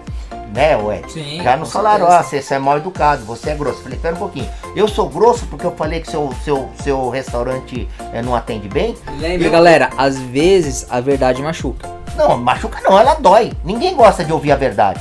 Né? Até você ouvir a verdade e você fazer uma reflexão, tem um gap aí de time para você raciocinar, pro seu lado raciocinar, voltar aí uh, dentro de uma normalidade. Eu já fui criticado que não e é natural, eu entendo isso que num primeiro momento a gente fica aí querendo, né, digamos assim, ser um Mike Tyson. Mas é uma questão de reflexão, que através da, da experiência de vida, de treinamento, você vai assimilando melhor isso e digerindo melhor. Mas nós, como consumidores, a gente não pode, tem que, tem que reclamar ali na hora. Você tem que botar a cara para bater. Ah, né? Fui lá, comprei a pipoca lá no, no, no Cinemark da vida. Eles metem sal, eles metem sal por quê? É salgada para vender refrigerante. Sal ou 10 kg de manteiga é, sem você pedir. É, para vender refrigerante. Pô, devolve, já falei, devolve, estoura outra, estoura outra sem sal. Tem que, tem que exigir. É, você vai pagar 100 pau lá o balde de pipoca, né? Como o Ed me falou, que pagou 100 reais aí do, do balde da, da Barbie, Barbie para comer pipoca salgada. Devolve, gente. Né? Ou leve o seu pipoca de micro-ondas, que você paga R$3,50 o saquinho no supermercado, estoure e leve lá pro cinema. É isso. Mude a sua forma uh, de se comportar e de reivindicar aquilo que é seu direito como consumidor. Tá bom? Então, obrigado aí pela participação. Boa. Agora vamos pro nosso próximo amigo aí, o Carlos JR. O Carlos JR tá falando assim: é de japa. Vocês são foda. Esse capítulo vai ficar pra história. Eu já ouvi umas três vezes e concordo Obrigado, com tudo. JR, JR brigadão aí. Esse que conhece JR é o nosso amigo. Já gravou podcast com a gente aí.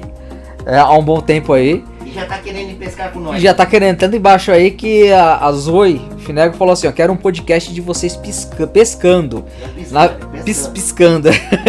um vídeo, um podcast de vocês pescando, na verdade um videocast. Até a Cintia comentou, falou, boa ideia. o Carlos falou, se for em Itanhaém, me chamem. Pode ter certeza que a gente foi, foi pescar aí próximo, aí Peruíbe, Itaém, em algum lugar. É, nós estamos pensando, eu tô querendo conhecer o pesqueiro, é, acho que é girassol, né? Não é merchan, não. Girassol, é, é pesqueiro né? girassol. E tem, também tem o tilápia, né? O tilapão. É, o tilapão. Você o cara falou, tilapão aí que aí, vale a pena aí. E depois nosso amigo Renato Greg aí falou assim, ó, videocast pescando ou então videocast na BGS, mas fico contente com o podcast entre todos que vão na BGS no Grupo Elane. Pode ter certeza aí, nós estamos combinando aí de reunir a galera reunir a galera e gravar. Peixe pra poder gravar os peixes, porque é. em pesqueiro que não tem limão, não tem peixe, é complicado, né? E a gente vai fazer um mini videocast lá no pesqueiro nosso, lá gravando e conversando. Vou levar o, o pé pra deixar, pra filmar a galera, vai ser legal. Ó, e nós descobrimos aí depois aí que tem um pesqueiro que há dois anos não põe peixe no lago. Nós fomos lá duas vezes pra conhecer, né? Gostamos Nossa, da é comida. E cadê os peixes? Aí nós viemos saber que tem pesqueiro que também não põe peixe no lago, gente. Tem essa também. Mas vamos lá, próxima quem que é? É o Renato. É, aí o Renato também falou da BGS. Pode ter certeza que na BGS a gente vai fazer um podcast lá dentro com a galera, tá? Então fique ligado aí para você seguir aí no nosso Instagram, nossas redes, nossas redes sociais, pra vocês ficarem espertos, tá? Ariane Carla falou assim: voltem com os artigos sobre empreendedorismo. Sinto falta. O que, que você pode falar sobre isso, Edson? Ô, ô, ô, Ariane, até passo aqui uma, um convite para você. Que tema você gostaria que nós falássemos aí? O que, que você gostaria de ouvir aí? É, é, que a gente possa aí te ajudar aí. Não sei se você já tem empresa ou pensa em abrir uma empresa aí. A gente vai voltar a falar aí um pouquinho disso, né? Hoje nós vamos comentar alguns filmes sobre empreendedorismo, treino, atendimento, né? É, é empreendedorismo e atendimento, né? Ma, mais para frente, mais, mais para frente, frente aí a gente vai. Mas fica tá aqui, o que você gostaria que a gente comentasse, a gente fala. Mas nós vamos voltar a falar que ficamos é. empolgados com a pescaria. Né? Lembrando, galera, se vocês tiverem alguma dúvida, algum comentário ou alguma dica pra gente, hum, ou mandem aí na frente, participem aí na frente, ou vocês podem mandar direct, direto no Instagram da gente, lá no a, arroba grupelane, lá no nosso Instagram vai estar tá lá. Aí você manda o direct diretamente lá para conversar, para pedir informação, ou até para falar assim, ah, queria um, um artigo sobre isso, porque se tiver bastante ideia assim, ou bastante pessoas pedindo o mesmo assunto, com certeza é, faremos um podcast sobre isso. Eu não sei se a Ariane também já viu que a gente já, já escreveu de empreendedorismo, já gravamos aí também. Depois se passa aí alguns links, tá, Ariane? A gente vai deixar aí para dar uma pesquisada sobre inclusive artigo de atendimento, Com né? Com certeza, vai estar tá totalmente no corpo do no artigo que vai estar tá aí onde vai estar tá esse podcast. Mas vão estar tá todos lá, não só um desses aqui, mas tudo que a gente comentar aqui sobre artigo ou capítulo, alguma coisa, vai estar tá lá, tá bom? Uh, vamos lá. Um anônimo falou assim: ó, podcast só com vocês dois. Chame mais gente. Sim, galera, vamos chamar mais gente. Logo, logo tá chegando. Por que que tá ficando só entre mim e o. It? Porque todos os outros participantes do Grupo Elane estão fazendo outros serviços para o Grupo Elane, porque logo logo vai aparecer bastante novidades aí para vocês. Onde vai também vir novos funcionários nosso, nosso grupo aí, que vai estar tá aparecendo principalmente na BGS onde vocês vão ouvir as vozes deles, principalmente, e aonde vocês vão conhecê-los. Então, ó, fique ligado nas nossas redes sociais. O próximo tá falando aí, o Bruno Ricardo. Dica de podcast para vocês. Ser empresário tem que ter mais estudo do que formação profissional para ser CLT. Ó, achei legal, ó, é uma coisa boa pra gente discutir tá? Que empresário precisa ter mais estudo do que formação profissional para a CLT. Pode ficar esperto que isso aí a gente. A dica é interessante, é uma, é uma, é uma dica para bastante reflexão muito, aí, né? Muito, muito. E bastante debate ainda. Dá para chamar até gente para debater sobre esse tema. É um bom tema. Se a gente abrir aqui um canal, fazer uma, uma, uma, uma vídeo online aí com uma data aí para que vocês participem também, né? De repente, quem sabe, né? A gente abre aí, faz aí uma chama, chama, ou, chama até um convidado aí, um próprio vocês leitores aí para participar do nosso tá podcast. Um curso aí que a gente abre aí, Mas é, a gente vai trabalhar melhor nisso, tá bom? Boa! Ah, o próximo é Stephanie Pérez. Por favor, faça um podcast sobre colecionáveis, produtos antigos e produtos novos. É, Stephanie, sim, temos um podcast. Fizemos um podcast, se eu não me engano, o número até que eu coloquei aqui. É bem uns começos, é um dos primeiros, o número 9, lá que a gente fala de colecionáveis. Tanto que o Imihit falou dos Hot Wheels dele, da, dos, das miniaturas que veio lá do Japão. Eu falei dos meus mangás, dos meus HQs. É porque nós somos colecionáveis, tá? Isso. Não sei se ela sabe, né? É. Nós somos colecionáveis, viu, Stephanie? Nós somos colecionadores, tá? Isso. E nesse artigo, no que nós escrevemos e já, já postamos como podcast, Sim. a gente dá dica para abrir como negócio. Sim. É um mercado que tá crescendo aí. É, se eu não me engano, quem participou foi até o Petrovitz, participou junto com a gente, que ele falou dos colecionáveis de videogame dele. Então tem bastante comentário aí que é interessante. Você vai deixar o link lá, né? Vou, vai estar tá o link tudo aí com vocês, tá bom? O próximo é o Luiz 53, 53 Geroga aí. 51 seria uma boa ideia. Porra. É, como será que essas empresas de vendas acham nossos telefones para oferecer produtos? Antigamente falam que era proibido, mas continuam fazendo. Cara, eu vou até longe, mais do que o Luiz.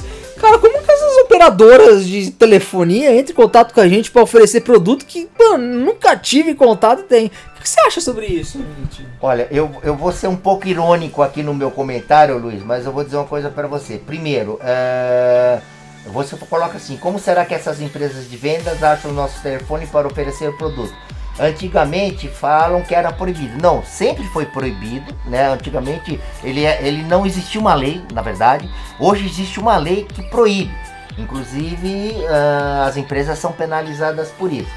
Mas a minha resposta irônica é o seguinte: você não acredita mais em Papai Noel, né?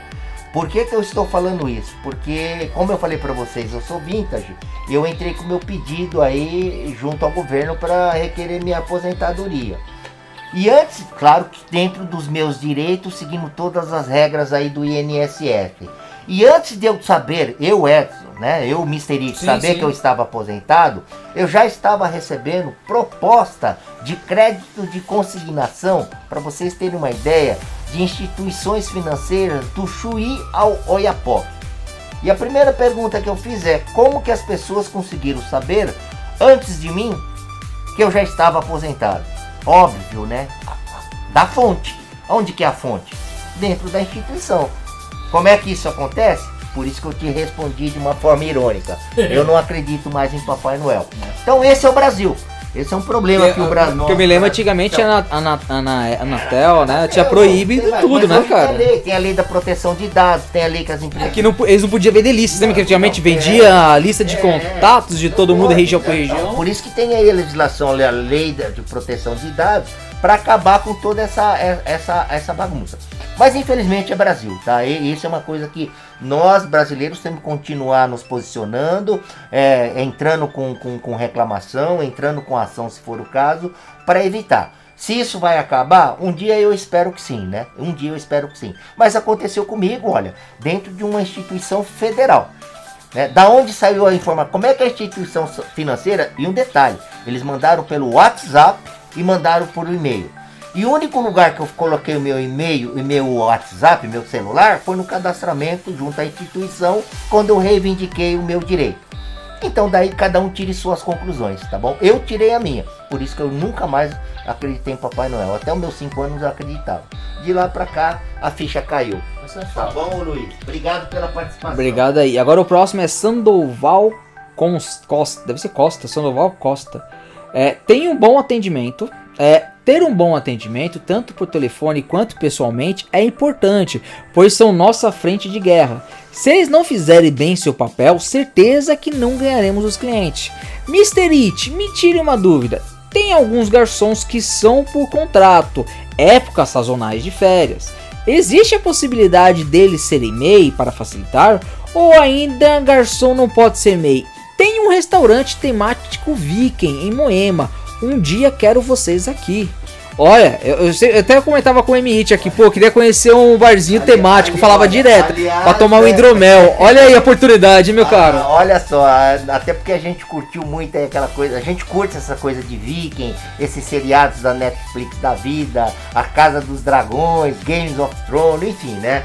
É, foi uma feliz coincidência. Se você nos passar o endereço, nós iremos não só conhecer, como iremos gravar um podcast aí no Com seu ambiente, é, com a sua participação como empresário, se você é, nos permitir e nos convidar. Ah, bom, infelizmente ainda não se pode, como eu disse aqui a, a, no início do nosso podcast, o, o, o, prestador de serviço, no seu, o seu tipo de negócio, não permite os seus profissionais aí virarem MEI para você fazer o contrato B2B. Você tem que seguir aí, até pelo sindicato de ambas as partes, né, a contratação temporária. Infelizmente ainda não existiu, não existe a lei que se permita que a atividade de garçom abra o MEI e seja prestador de serviço, tá? É por impedimento de lei. Eu acredito que nos próximos anos essa lei caia, tá? E o modelo de, de, de trabalho como já acontece em países desenvolvidos, Estados Unidos, Europa, seja modelo B2B, tá? Para prestador de serviço. Então eu acredito que todas as atividades aqui no Brasil, né, como um país subdesenvolvido, ele demora um pouco mais para acontecer. Mas eu acredito que venha acontecer futuramente muitas atividades que não podem ser MEI para ser modelo de negócio B2B, uh, ah, um dia a contratação de garçom possa ser através de MEI. Tá bom? Tá respondido? Perfeito. Obrigado aqui, queremos conhecer. Com certeza, Sanoval. Nós, nós pesquisamos já Sim. o seu estabelecimento aqui no Google em Moema, né? Moema, nós né? até chegamos a marcar uma hora para conhecer. É, não, não, não marcamos com vocês, o marcamos entre a gente aqui. O Ed fala muito do tal do hidromel, a bebida do Thor, né? é. né? Dos Vingadores, enfim. Acho que foi uma feliz coincidência você nos ouvir participar. Obrigado novamente. Nos passe seu endereço pra gente é. aí. É, entra com a gente no nosso Instagram, dá um alô pra gente que gostaríamos muito de conhecer. Principalmente eu, se tiver hidromel, tenho certeza que eu vou estar tá aí pra estar tá bebendo. E quem sabe a gente faz até um podcast aí dentro, né? Você top? Toparia, Mr. It? Tô aqui, à vontade. Fazíamos até um podcast aí dentro com você mesmo, aí fazer uma entrevista. Mesmo se você não quiser aparecer, tudo bem. A gente grava pelo menos a voz de vocês aí, fazendo esse marketing aí de vocês, tá? Vamos banalizar o atendimento, hein? Com certeza. Vamos lá. Próximo é Letícia Magalhães. Não concordo que não exista gente burra. Existe sim, principalmente os responsáveis por contratar pessoas sem capacidade para alguns cargos. Como por exemplo, esses caixas de lotérica que não sabem fazer troco. Ela passou os perrengues com a gente.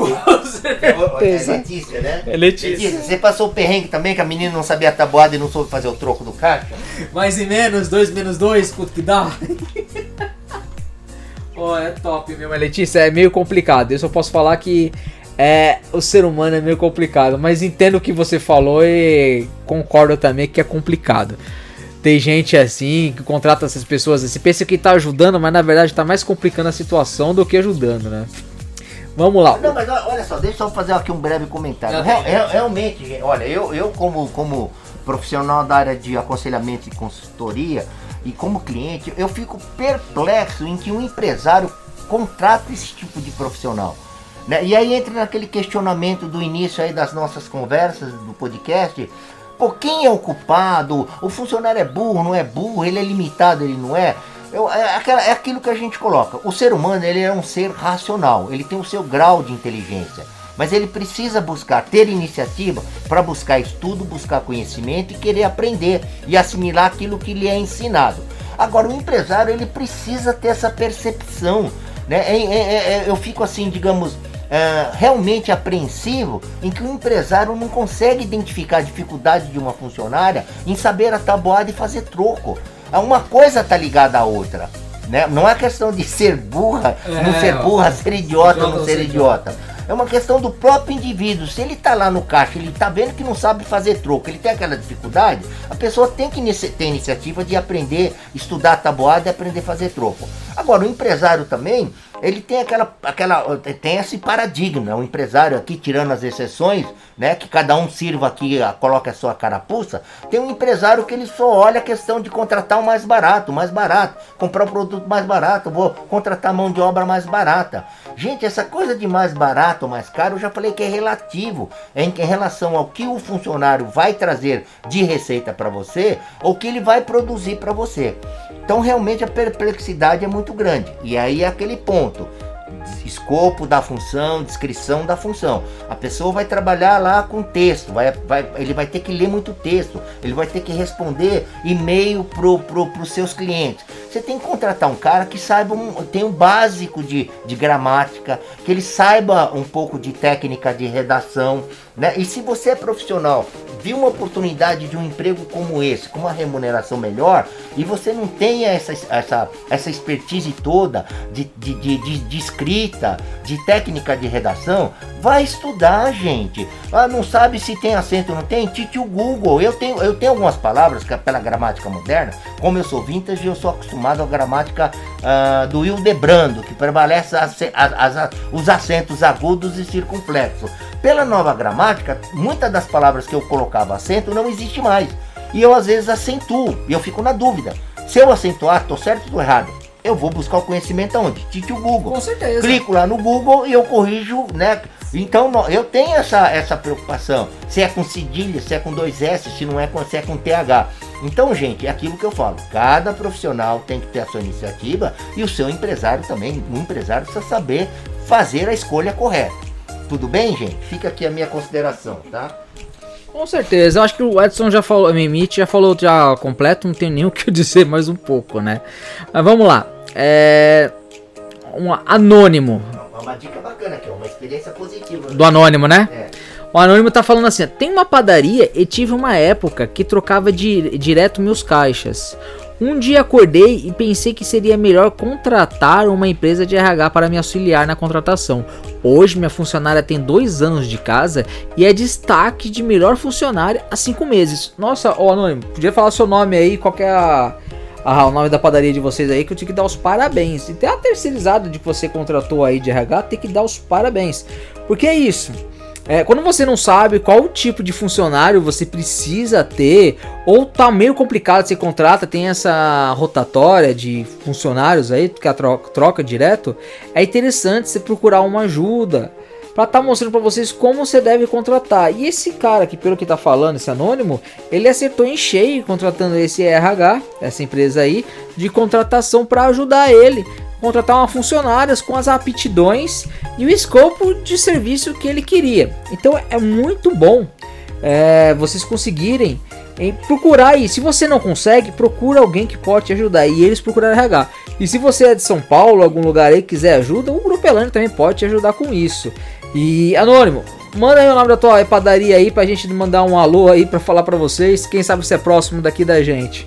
Né, meu caro Remite? Isso, aí, aí pelo que ele tá se posicionando, obrigado pela participação.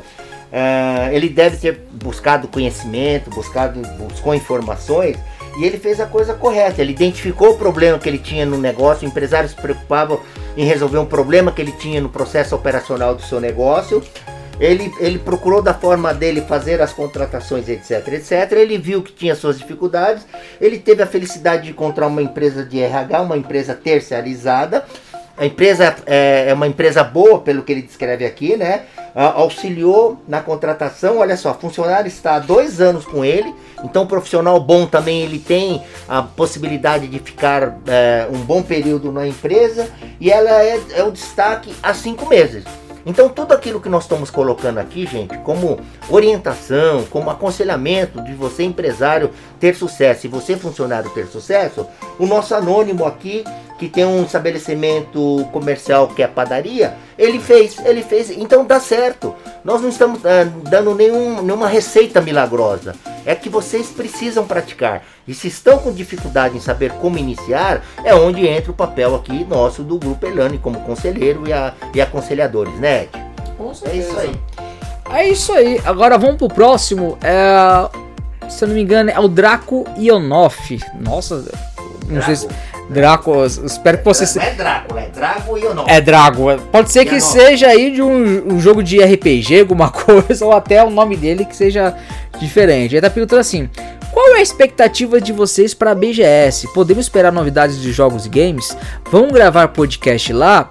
Do outro ano vocês disseram que iria gravar lá dentro e não teve nada. Vamos lá, o Drago, o que que acontece? Temos expectativas? Temos, principalmente já vão estar tá na época aí de sair o novo Homem-Aranha 2 aí, que tá todo mundo nesse hype aí de querer jogar. Então provavelmente vai estar tá lá para estar tá jogando. Então fiquem espertos, ligados aí que vamos estar. Tá.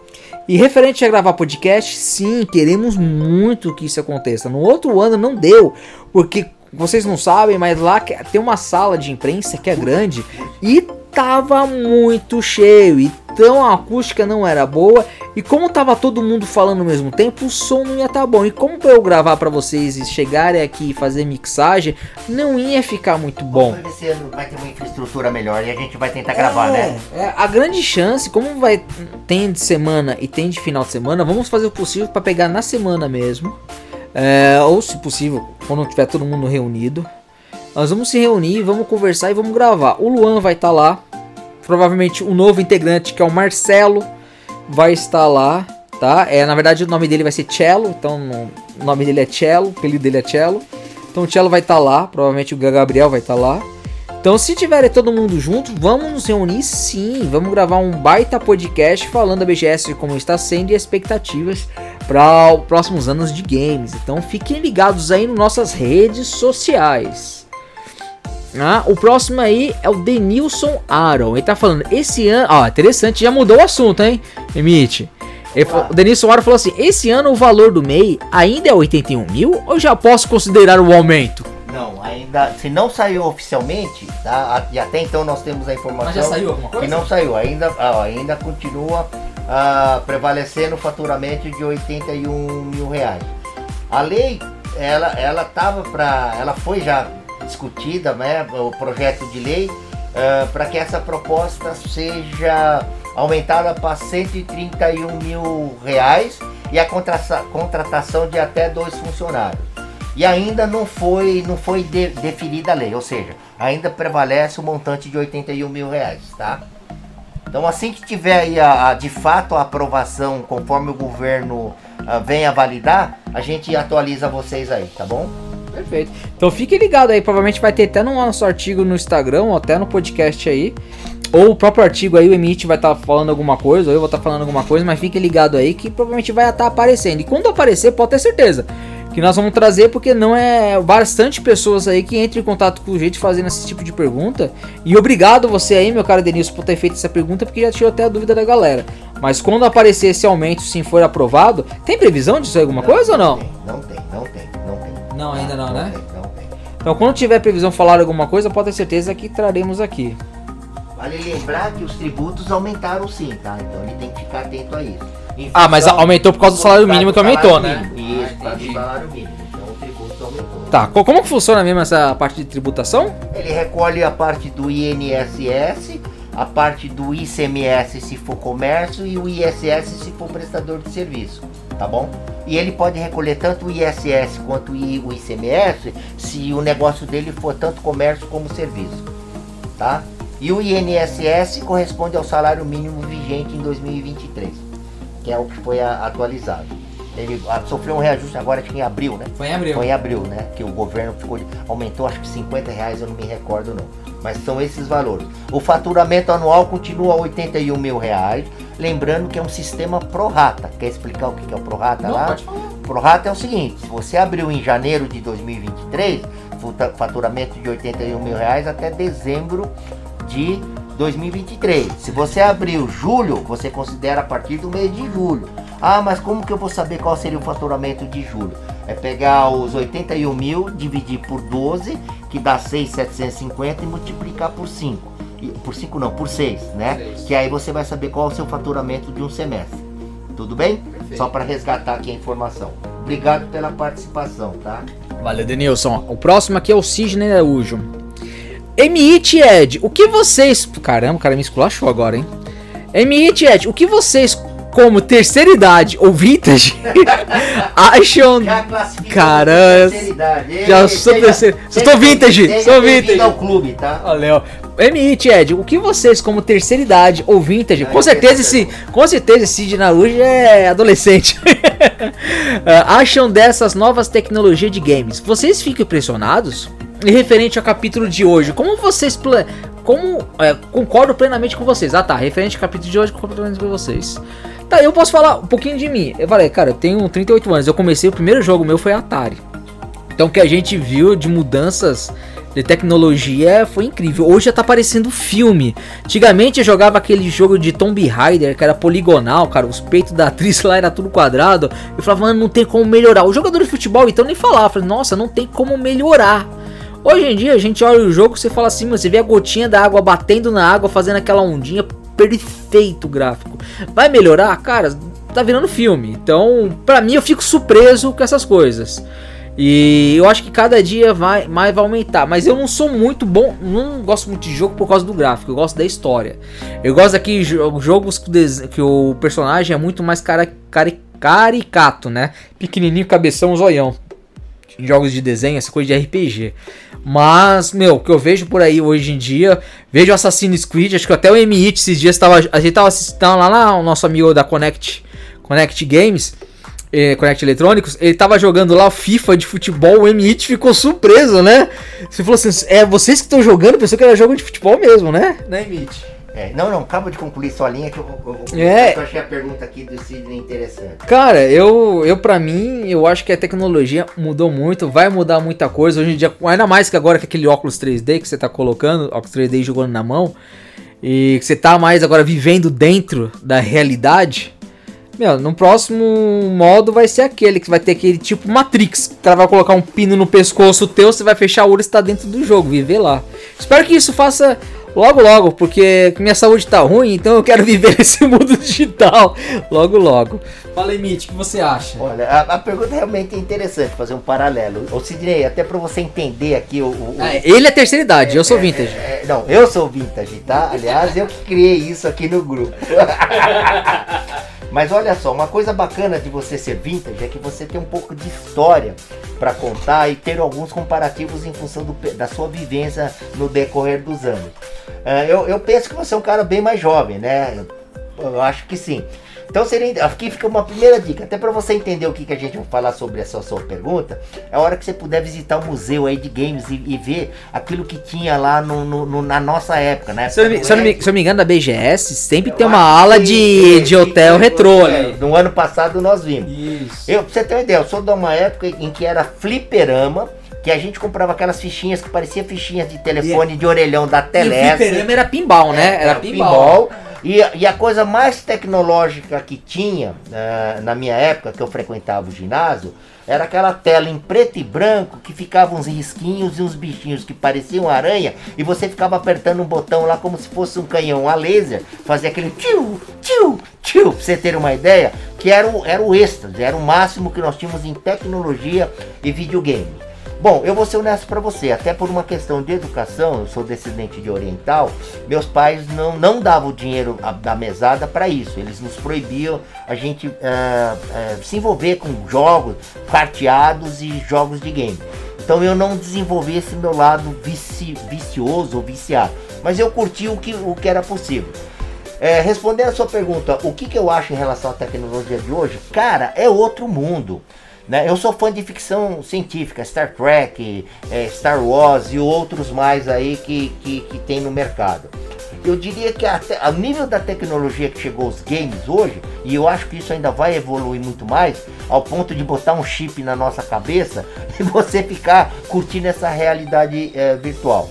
Eu fico encantado. Hoje, mesmo vintage, eu tô indo até na BGS, eu falei pro Ed que eu faço questão de ir, justamente para acompanhar essa tecnologia, entender o que está acontecendo nesse mercado e o quanto isso evoluiu. O que vocês têm hoje aí, os mais jovens, de, de equipamentos, de produtos, de games, cara, nós já estamos falando em coisa de 4K né, imagem aí de a, a, da BGS do ano passado, do ano retrasado, a, a, penúltima que teve antes da pandemia, eu já fiquei impressionado com o game do Batman, lembra do Batman? Sim. Eu falei, aquilo ali é um DVD. Assassin's não... Creed também tem os caras pulando lá. Exatamente, eu falei, essa imagem aqui é de um cinema Full HD ou é games? Aí o Ed falou, não, isso já é game. Então. Né, ele tá num Full HD, galera, mas é 4K. É, já. É. Você vê que a tecnologia mudou muito. É, 4K. É, assim, eu fiquei impressionado. E a última BGS que eu fui, entrei naquele games de Fórmula 1, parecia que você estava dentro de um carro de rally. É, jogamos lá outra vez a BGS, é, né? Fórmula 1 e o, e o, de rally. Você entra no cockpit ali do jogo, é como se estivesse dentro de um carro de rally, que eu já tive oportunidade de sentar num.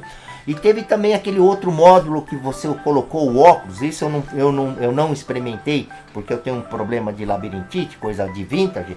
Mas assim, é uma realidade virtual que é outro nível, gente. Então a tecnologia hoje mesmo estando um pouquinho cara, mas eu entendo até por que, que essa molecada, ou vocês mais jovens, ficam aficionados, apaixonados. Porque é outro nível, é outro mundo em relação à época minha do fliperama, a lá da televisãozinha preto e branco que punha a fichinha de 3 minutos e ficava apertando um botãozinho que parecia uma bola de sinuca lá para brincar. E era um manchezinho meia boca de avião.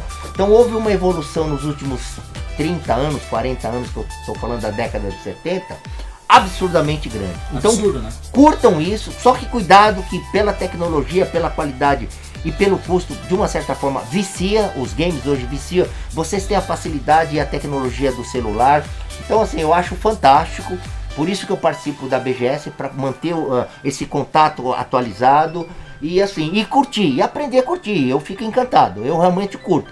Eu acho assim os lançamentos fantásticos. É outro mundo, é uma evolução muito. ano-luz é. de evolução. E toda vez que a gente vai nesse evento da BGS, a gente vê as mudanças drásticas, né? De cada ano para outro. A tecnologia né? de um ano para outro, Muda, os né? equipamentos, né? a eletrônica. Principalmente telefonia. Telefo é, telefonia, é, áudio.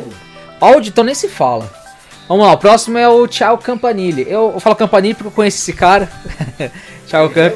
É, falou, Leonardo, queremos um capítulo dedicado a contos de infância. E se possível, chame um amigo de cada ou parente para comentar. Se quiser, eu participe, Martelles é ou ela. Eu falo isso porque esse aqui é meu amigo de infância. Ele mandou pra mim, eu falei assim, puta, parece que eu conheço. Eu fui falar com ele, ele mandou mensagem pra mim e falou assim: Ah, você ouviu o que eu escrevi? Eu falei, puta, cara. Um abraço aí você, meu querido. Pô, eu fui padrinho de casamento dele, cara, pra você ver como que é, antigo. O cara aí cresceu comigo. Quando eu quebrei o braço a primeira vez no terceiro ano do primário, é, eu chorando, falei assim: chama o Thiago pra mim, eu quero ir pro médico. Ele foi comigo, meu. Vai ter muitas histórias de infância, vou chamar ele sim. Provavelmente o, o Edson vai chamar também um amigo dele, a gente se reúne, bate papo falar das antigas. Na época que o Edson também era. Você já foi motoqueiro, né? Motoqueiro não, motociclista. Motoqueiro? Moto... Não, não, não, não, não, É motociclista.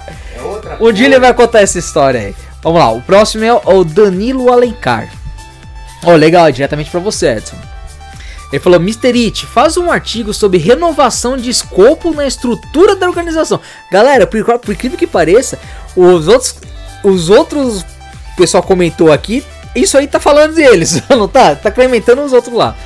Faz um artigo sobre renovação de, é, renovação de escopo de estrutura organizacional. Por que digo isso? Tem empresa, né, tem bastante empresa que estão acostumadas a fazer o beabá ou o ABC antigo da sua própria empresa, na qual não estão mais tendo retorno. Aí pode ser erro da estrutura organizacional atual. Para mim, sempre que tem bastante atraso na produção ou entrega de um produto, é bom fazer um estudo interno para analisar melhorias e otimização. Queria um artigo pela visão sua. Legal. E aí, Mimite? Obrigado aí pela dica. Vamos trabalhar e estudar mais. Vamos fazer sim. Nos aguarde aí nos próximos episódios. O que eu posso comentar aqui um pouquinho também é que as lideranças também são meio antigas, né? São muito, muito. Não abriram aí a, Cabeça fechada. É, tem muita coisa que a gente observa aí é, é, em relação às lideranças aí das empresas, da, da, da, questão organizacional, principalmente as empresas brasileiras aí que vêm de, de base familiar, né? São, foram fundados pelo avô, pelo, pelo, pelo tataravô, e está na sua terceira, segunda, terceira, até quarta geração, isso acaba impactando nessa a estrutura organizacional. Mas vamos trabalhar melhor no tema assim. Logo, logo estaremos postando o artigo, Danilo. Obrigado pela dica e participação. Obrigado mesmo, meu querido. A próxima... Você tem razão mesmo. Eles fazem só o beabá, tá? Só beabá, é né? só o beabá. Agora, a, é a questão. E às vezes esse beabá é antigo é, ainda, estão então, fazendo o mesmo mas, jeito. Mas é por causa da questão da, nas empresas brasileiras que eu faço. Como as grandes empresas são empresas fundadas por, por familiares aí, Grupo Gerdau, é, por mais que, que, que tenham aí os seus CEOs já contratados de mercado ainda são, são tem um pensamento. Ah, isso que eu ia falar. O que, que você acha dessas empresas familiares, familiarizadas, famili, caramba, as empresas familiares aí que vem essa sucessão familiar?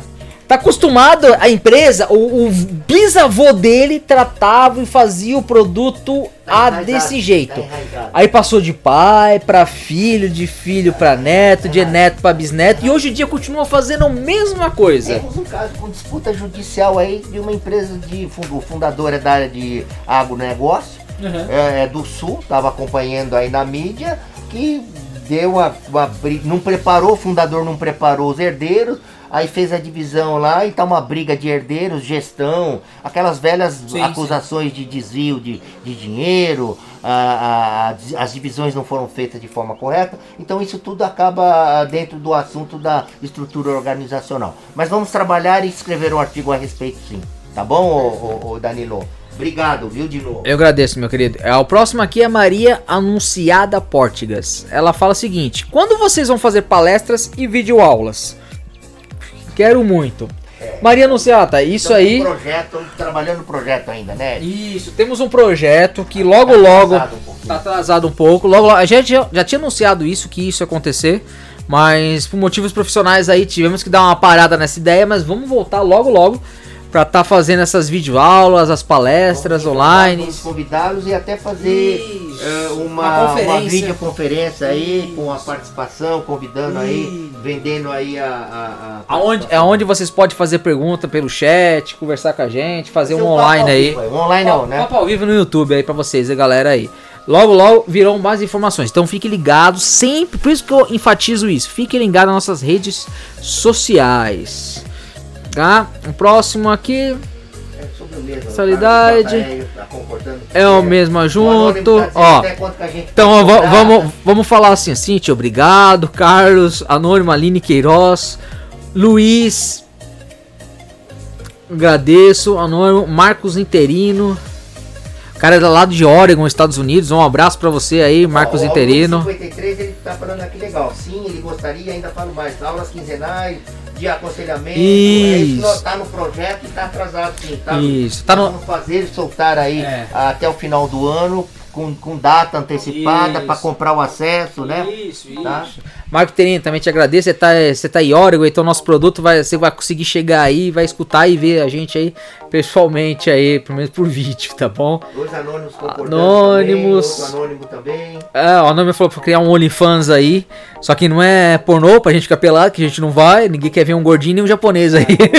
ser uma oriental com de sexo agora pra abrir um OnlyFans. Mas com certeza a gente vai criar alguma coisa aí pra estar tá diretamente com nossos fãs, com nossos seguidores, nossos leitores aí, tá online junto, tá bom? Priscila também agradeço. A Priscila deu uma ideia aí da gente fazer uma reunião, marcar um encontro com leitores ouvintes no Parque Ibirapuera. Então provavelmente você aí deve essa Priscila Ribic Ribic Exad, eu espero que esteja lendo certo o seu nome, deve ser de São Paulo. Sim, um dia a gente vai marcar aí, vamos ver direitinho. Vic lá em Moema, né? Lá no Parque do Vic no Moema, pode fazer. Pode, é de maior também. Eu converso lá com o cara lá, quem sabe a gente pode, lá deve ter lanche, uma coisa, conversa com ele, quem sabe a gente é. marca lá um, um reencontro e vai todo mundo pra lá. Isso. Aí vai lá e todo mundo encontra a gente lá, marca sentado, ou então no Bike Pirapuera mesmo, pra gente tirar foto, que lá tem imagem bonita, tirar uma foto, bater um papo legal aí com todo mundo aí. Bom, o próximo aqui que a gente vai vir vai com Ilana Linhares. Saúde no Brasil é muito falho. Aí você paga um plano de saúde para ter mais segurança e ainda você é mal atendido. Ou vive numa roda gigante com doutores trocando sempre. E nem se fala de um atendimento que é péssimo, mas é melhor assim do que sem nada. O que você acha dessa frase? É melhor assim do que sem nada? Olha, é, ó, eu faço observar. É, Ilana, né? Ilana Linhares. Primeiro, obrigado pela participação, tá? Uh, Ilana, em parte do que você coloca a gente relatou e eu concordo contigo. Realmente é muito falho, tem toda essa questão. Mas é, essa última frase sua, que é, é, mesmo péssimo, é melhor assim do que sem nada, é, eu acho que a gente pode trabalhar sempre para melhorar. Então a gente não pode cair. É, me desculpe se eu até estiver interpretando errado aqui a questão. Eu vejo um pouco de conformismo. Não, eu, eu, eu, eu entendo que é isso, por isso que nós fizemos essa, esse podcast com essa análise mais crítica, mas eu não aceito. Por isso que a gente tem que continuar comentando, falando que é péssimo mesmo. E se a gente, se eu pudesse aqui, eu relatava aqui os nomes das empresas, mas tem toda uma ética, uma questão jurídica aqui. É, a gente faz mas, mais, pela, mais pela ética é, mesmo. É, né, seguimos aí as, a legislação e a ética, mas cada um de vocês tem seu plano de saúde, seja por parte da empresa, ou seja o que você paga individualmente, já passaram pelos seus perrengues. Ah, isso é fato. Agora eu não concordo, não, eu não aceito assim. Então eu tenho que, eu continuo fazendo a minha crítica. Eu, eu, eu vou na hora que precisar entrar numa questão jurídica. Até agora eu tive a felicidade de todos os meus atendimentos terem sido aprovados. Mas eu conheço, tenho amigos pessoais, tá? que estão passando perrengue, que estão precisando entrar com ação junto a, ao plano de saúde para conseguir a cirurgia, o atendimento, acontecer um caso na minha família. Então nós temos que brigar pelos nossos direitos, né? A melhoria da qualidade do atendimento, tá bom? Então é essa a minha, o meu ponto de consideração aqui uh, do adentro da sua, da sua participação. Muito obrigado, viu? É, mas é isso mesmo, concordo com você. A saúde do Brasil é isso. Uh, e como eu falei, eu sou crítico, mas eu também elogio. Eu, eu uso o SUS.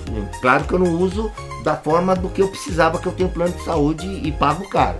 Uh, e pago particular hoje. Mas eu tenho SUS para as vacinas, o atendimento nos postos, em todos eles que eu fui, das vacinas mais importantes, obrigatória, me atenderam na hora, no agendamento também.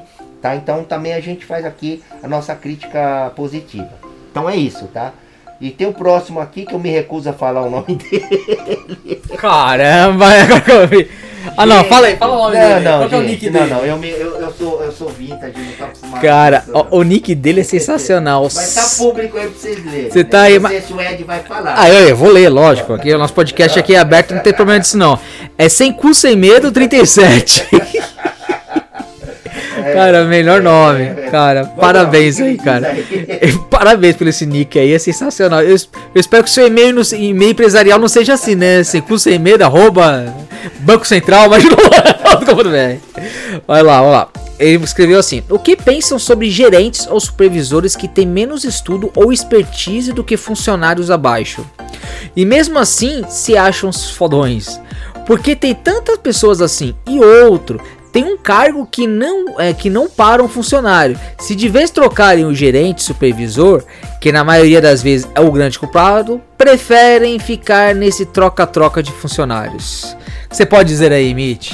Olha, primeiro que eu concordo com você. tá? Absolutamente, ponto e vírgula. Primeiro que eu concordo. Segundo, que eu não. Vou ser honesto pra vocês. Com o meu, com o meu tempo de vivência aí, por todas as empresas que eu me deparei, exceto ah, as grandes corporações aí, multinacional principalmente, ah, eu, não, eu não vi esse cenário, tá? Mas muitas empresas brasileiras por qual eu passei, inclusive recentemente, o quadro da liderança era nesse perfil que você descreve aqui. Por que que isso acontece? Isso é uma questão, como foi colocado lá atrás, de uma dica sobre estrutura organizacional. Isso é uma questão da direção da, da, da empresa, né? É o perfil da empresa. Ah, da empresa da onde eu vim, por exemplo, a última por onde eu, eu passei, vivenciei, você vê, a gente tem aí sempre avaliação de funcionário, né, é, de cima para baixo. A gente não, salvo as exceções, eu só passei por uma empresa e é multinacional que o funcionário subordinado avaliava a liderança. Todas as demais empresas que eu passei, o subordinado não avaliava a liderança. tá? Isso porque a estrutura organizacional não permite, É, não eu, quer. eu te falo uma coisa, nas empresas que eu passei, é, eu trabalhei na Bolsa de Valores, não na Bolsa de Valores em si, mas em corretoras para a Bolsa de Valores. É, em todas as empresas, desde a Bolsa de Valores até na outra multifuncional, que era de coisa de alimentos, que eu não vou dizer o nome, mas é de alimentos assim. Cara, eu passei, a gente é, avaliava, o, o, supervisor avaliava a gente e nós avaliávamos o supervisor. Tudo bem, tudo bem que eu era. Eu era como fala, eu era superintendente de uma equipe. Então eu tinha equipe. Então meus funcionários, minha equipe, me avaliavam e eu avaliava meus funcionários. Cara, eu achava muito bom isso. Por isso que eu trago isso até hoje. Eu falo que é muito bom você ter esse feedback, que é de feedback é, dos funcionários para os seus gerentes ou superintendentes ou responsáveis e dos responsáveis para os seus gerentes e até dos clientes para os seus produtos os fornecedores. Eu acho muito bem interessante. Você não acha isso, Edson? Ter esse feedback é muito bom. Mas o que eu tô dizendo, o que o, o, que o nosso participante aqui, o, o sem ser e sem medo colocou, eu concordo com ele, ó. O que, o que, o que eu penso é o seguinte, primeiro que isso é uma merda falando É, no bom português. Desculpa falar, mas Tá. o cara deve ser português, porque cu lá em Portugal é bunda. né? Enfim, enfim, né? a- a- a- a- a- ele deve provavelmente estar passando por esse, por esse pro- problema organizacional. É, Eu mesmo já vivenciei essa situação, mas é o que eu digo, é uma questão da estrutura organizacional e é o, como que se diz, é o perfil da empresa. Sim. O perfil da empresa é isso, é colocar liderança que não tem preparo, fraco. Ah, isso acontece muito em estrutura familiar, né, da primeira e segunda ah, ah, geração. em que acaba acarretando e penalizando o subordinado. E aí o que, que eu sempre recomendo, que é o que eu uh, uh, convivi e administrei na minha carreira profissional. Aceitava e no sentido de cumprir o meu papel ignorava o resto, procurava bater as minhas metas, as metas, porque o funcionário que bate Fazer metas. sua parte. O funcionário que bate as metas, ele segue a regra, né? Mesmo não concordando com grande parte dela, você não corre o risco de ser penalizado. Sim. Porque alguém tem que trabalhar e fazer o resultado. Sim. E normalmente somos nós os subordinados, tá? A questão de não avaliar a liderança é que a própria estrutura da empresa às vezes até sabe, até conhece a fraqueza da liderança. E ele faz questão de colocar, mas ela também vê algum ponto positivo nessa liderança para mantê-lo lá, tá? Uma coisa importante dessa sua pergunta, né, dessa sua colocação, é uma coisa bem atual, que eu andei pesquisando, vendo alguns, alguns comentários de alguns profissionais aí no YouTube, é, no TikTok, no Instagram e no Facebook, em que muitas empresas, né? Tem muitas empresas que vai muito de modismo. Sim. A moda hoje é colocar, deixar lá, como é que fala, um percentual para grupos de deficientes, é, de pessoas carentes, etc. A empresa faz pelo modismo ou pelo, por força de lei. Ela não faz por vontade própria. É essa que é a verdade. Ainda mais contratando. O que você quer dizer é contratando pessoas PSD, essas coisas, né? É, eu acho que não precisava ter lei, gente. Não, ó, não precisava ter lei para contratar negro. Não sei se é negro, preto, negro, né? A forma correta. Tá é, não, não, não, não, não, precisava ter lei para contratar a PCD, gente. Porque independente de obesidade, alto, baixo, é, raça, oh, religião, time que torce, todo profissional tem a sua capacidade, tem a sua inteligência de produzir. Então a empresa tinha que ter lá iniciativa própria. Poxa, o cara lá participa de um processo é, seletivo. Tem lá o, o, o é PCD, né? Sim. Ele, a empresa está adequada para receber o funcionário, contrata. Não, se a cota é um, dois, não interessa. Se for 10, 10 profissionais PCD, o cara é bom, contrata. É. Então a estrutura organizacional ela peca por isso e ela vai muito pelo modismo. Então aqui numa situação como essa, você conviva, administra e você se desenvolva para você crescer e, e, demonstrar o quanto você é capaz, até para você tirar, porque um dia a casa cai. Né? Todos os, por todas as empresas por onde eu passei, que eu me deparei com esse profissional, em que a liderança era fraca, você sabe que a união faz a força, né? Quando o subordinado evidencia o seu trabalho, evidencia a incompetência da liderança. A liderança acaba ah, ah, ah, caindo. Então é isso. Ela existe sim, tá? E é mais fácil culpar o subordinado. A liderança fraca é isso. A liderança fraca sempre vai culpar o subordinado. Então por isso que você tem que sempre estar preparado para você fazer o seu resultado e não deixar você ser ocupado. Pensa assim, galera, seja profissional, faça a sua parte. Exatamente. Vamos lá, próximo. Eu quero que você leia esse próximo aí, meu querido. Você consegue ler aí? Tá, Jennifer? Jennifer, é, Jennifer Von. Ô, Jennifer, obrigado pela participação. Uh, ela diz o seguinte: sim, para tudo aí em cima né? E principalmente para o encontro, quero muito dar um, um grande abraço no Mr. It. Obrigado. Que acho ele muito inteligente. Poxa, obrigado. E sigo as mesmas ideias, mesmo ele tendo a idade do meu pai, viu? Eu sou vintage, eu assumo. É, pra quem não sabe, o Mr. It aqui tem uns 68 anos. Ai, para com isso, vai. viu? Ó, Jennifer, uh, obrigado. Uh, assim, é que é o meu modo de pensar, as pessoas até falam, poxa, você tem essa idade, você é Não é 68, tá? Uh, mas você tem essa idade, você tem essa vivência, tem essa experiência. Muitos dizem que eu tenho até um pensamento mais jovem, né? É, é, na verdade é o seguinte, a gente tem que se adequar e, e com a realidade. Sim. Tem que acompanhar a geração, tem que acompanhar a evolução do mundo, a evolução aí é, tecnológica. Eu ainda estou muito ano-luz em relação à geração W, Z, Y, que você até faz parte. Então uh, a gente tem o papel nosso de o seu pai até por ser oriental, prega muito isso também, ainda fazer prevalecer aqueles conceitos básicos tradicionais. E eu vou resgatar um pouco aqui a, a, a coisa, que é a educação, a educação Sim. familiar, comportamento, né? E aí é que eu me refiro à questão de pobre se rico, né? É, ser bem educado, receber uma educação familiar. Então isso é uma riqueza muito grande. Agora, você não ter educação, você ser mal educado, independente se você ter patrimônio ou dinheiro, eu penso que você é muito pobre. E uma coisa que eu observo muito hoje, essa coisa de agradecer, respeitar os mais velhos, essas coisas elas estão desaparecendo. Não um, existe um mais pouco. aquelas palavras mágicas, né? Por favor, obrigado. Por favor, obrigado. Olha, com licença, o senhor me dá licença Né? Olha o que, que aconteceu é, é, é semana agora recente. Eu fui lá pegar os meus remédios lá para Vintage.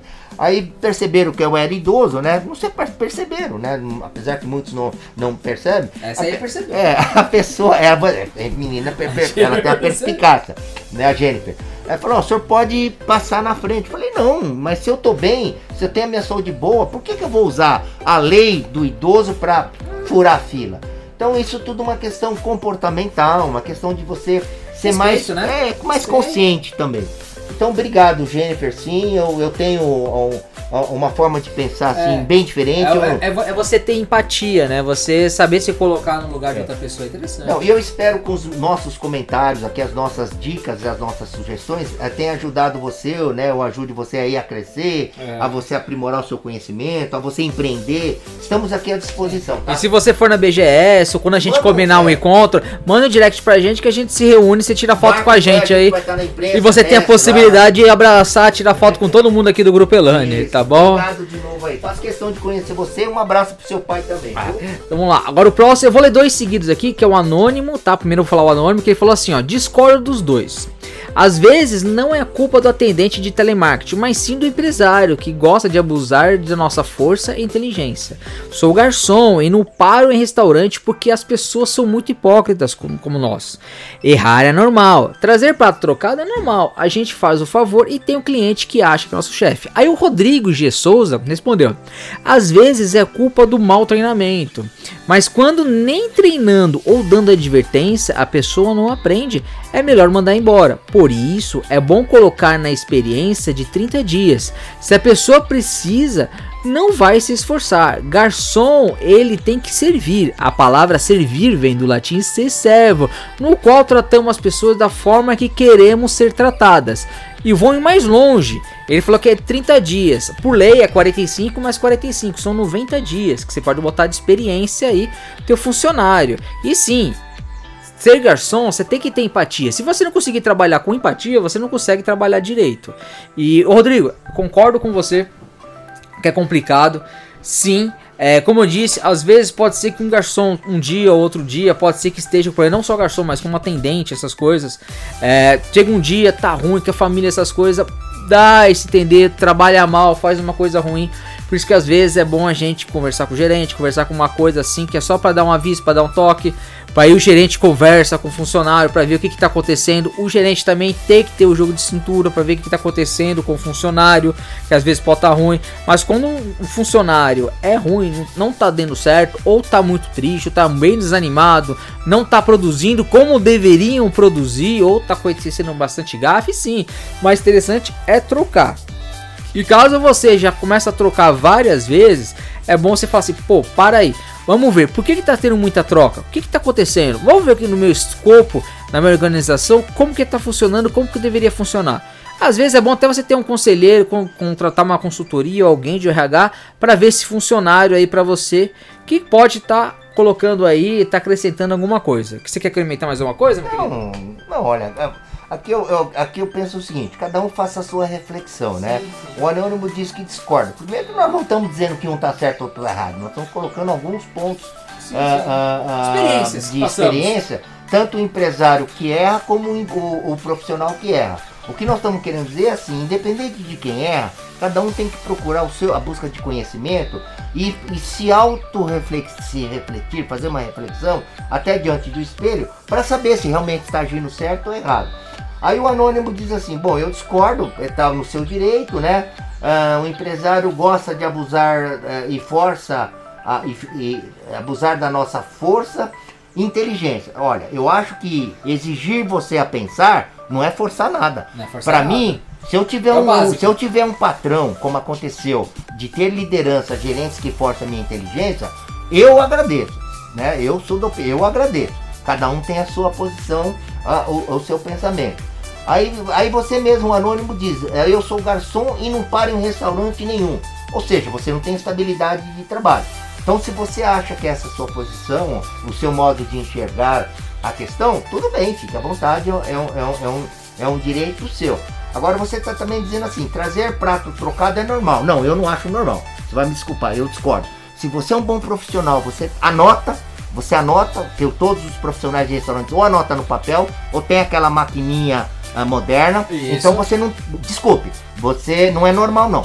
Se, se errou, é porque por alguma razão que nós já conversamos aqui, você não estava prestando atenção. Você talvez não esteja num bom dia. Você está com uma enxaqueca, dor de cabeça, brigou com a esposa, brigou ah, com a namorada. Mas agora você fala que você não para em emprego. É, não é bom você parar e refletir na sua vida? O que você está fazendo? Tá valendo a pena para você? Até porque na próxima contratação, no processo seletivo, a pessoa vai perguntar: mas você não para no emprego por qual razão? Mas tudo bem, nós não estamos aqui para julgar. Eu só estou colocando alguns pontos para você fazer uma reflexão, tá bom? É um direito seu. É. Agora, eu não concordo. Você vai me desculpar. Eu, como cliente, não concordo, tá? E como consultor, eu também não acho que é normal errar no prato, não. Tá? Falo, como, como, como, como, como, consumidor. É, como consumidor, você, você anotou, tem os pads, né? Como chama aqueles uhum. pads eletrônicos? Não é. tem o que, o, o, o, o que errar. Desculpa. Pode haver uma confusão e você trocar o prato que era de uma mesa para outra. É, tudo bem. Isso já, isso já aconteceu. Já aconteceu do garçom vir na minha mesa. Eu, eu pedi, por exemplo, peixe, ele trouxe frango. Opa, eu não pedi frango. Pô, que nem o cara é. lá em cima lá que pediu, pediu um, uma lasanha, o cara trouxe um capelete para ele, falou assim, eu não quero isso. É, então nós, teve um caso aqui é, que um cliente. Mas enfim, né? Uh, segundo, como você diz assim, ó, a gente faz um favor e tem cliente que acha que é o nosso chefe. Olha, eu vou ser honesto para você, eu não tenho essa percepção. Segundo, você não está fazendo um favor. Né? Eu você pego, é pago pra isso? Não, não é nem por isso. Você tem que entender que você está num trabalho e o seu trabalho é esse. Se você acha que você atender bem um cliente, você está fazendo um favor, desculpe, você está na profissão errada. Né? Então é isso que, que eu acho que é importante assim, é, é fazer essa, esse momento de reflexão. Favor, ninguém faz favor para ninguém. Favor você faz quando é de graça. E você não está atendendo o cliente de graça porque você tem seu salário. Eu entendo assim. Então, favor a gente faz. Eu faço favor para minha família, faço favor pro Ed aqui, que é meu sócio. Ele faz favor para mim, né? Ele já, por exemplo, já comprou um produto para mim, então ele fez um favor para mim. Aí eu peguei o produto e paguei a ele, tudo bem. Agora, se você está no seu ambiente de trabalho e você é um prestador de serviço, você é garçom, você não está fazendo favor pro cliente. Você está executando o seu trabalho porque você está sendo remunerado. Segundo, se o cliente acha que é teu chefe, é uma questão de você conversar com o empresário, para o empresário se posicionar uh, perante o cliente. Não é você que vai se manifestar. O que você, o que eu entendo do profissional prestador de serviço é atender bem o cliente. Bom dia, boa tarde, seja bem-vindo. É isso mesmo que o prato do senhor? O senhor gostou desse prato? Não gostou? Esse é seu papel. Mas enfim, né? Você se manifestou aqui, colocou seu ponto de vista, que eu respeito, mas alguns pontos eu estou colocando meu ponto de vista que eu discordo com, com, com você. Por um outro lado, ninguém é perfeito, até para a gente se encerrar. É o que eu quero dizer para você. Não estou aqui para polemizar. Eu acho que ninguém é perfeito e nós, como seres humanos, nós podemos errar sim. Agora, persistir no erro, aí é que a gente tem que levar em consideração ponderar. Tudo bem? E obrigado aí pela participação. Tá? Com certeza. E o próximo é o Pesqueiro Sol São Bernardo. Um pesqueiro que eu e Miete gostaríamos muito de estar tá conhecendo. Ele falou assim: parabéns, é isso mesmo. Tem pesqueiro que não tem nem limão e nem peixe, mas fala para as pessoas que tem peixe toda semana. Aí o anônimo aqui embaixo fala: conheço que fala isso.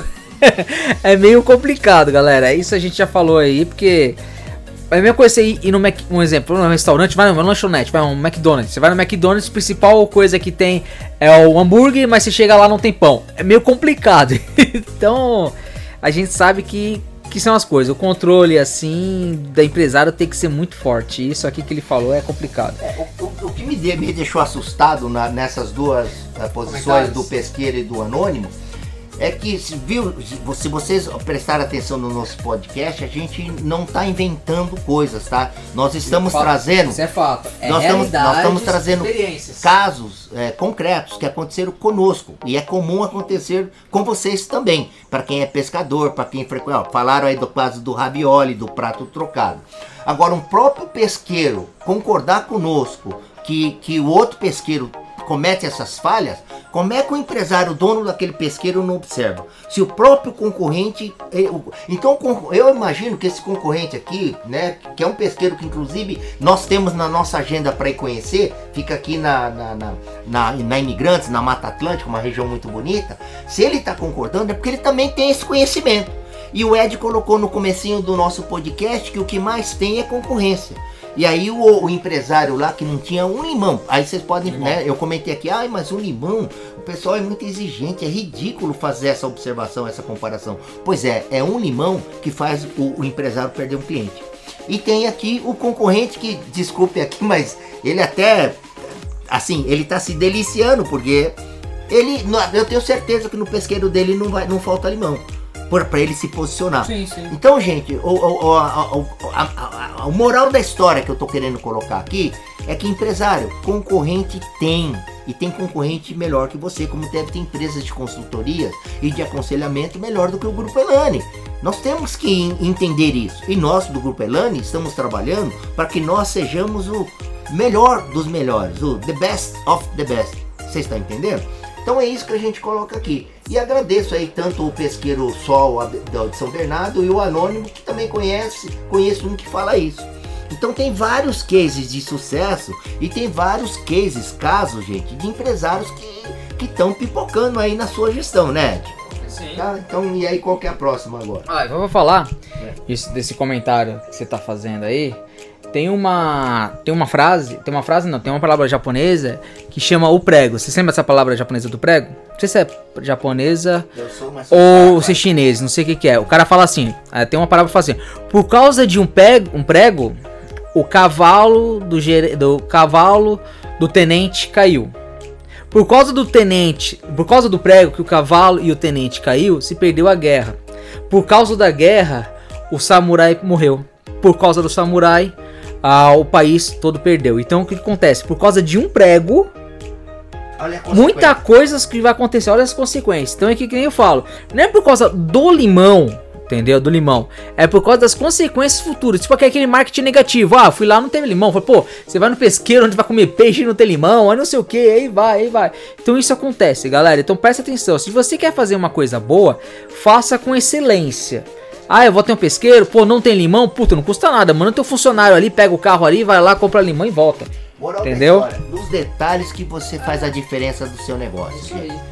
Nos detalhes. Vamos lá, o próximo aqui é a Eunice Maria Ribeiro. Ela fala: Concordo, parabéns pelo capítulo. Obrigado, obrigado, Eunice Maria Ribeiro. Um abraço para você. O anônimo falou assim, ó: "Já fui em várias palestras que o MIT fez no Senai e te digo, são as melhores. Ele fala de um modo que a gente entende. Não conheço o Ed, mas pelo que eu escuto nos podcasts, ele é muito esperto. Pô, obrigado, meu querido.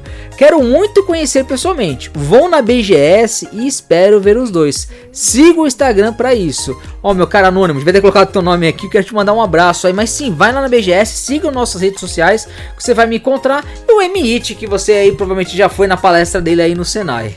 Cara, obrigado. Olha, vai ser um prazer revê-lo, né? Eu, eu realmente fiz muitas palestras aí nas unidades do Senai, conheço praticamente todas as unidades, fiz reuniões com diretores. Você fez aqui no Diadema também, não fez? Fiz já em Diadema, inclusive você, né? acompanhou, você foi convidado na época lá.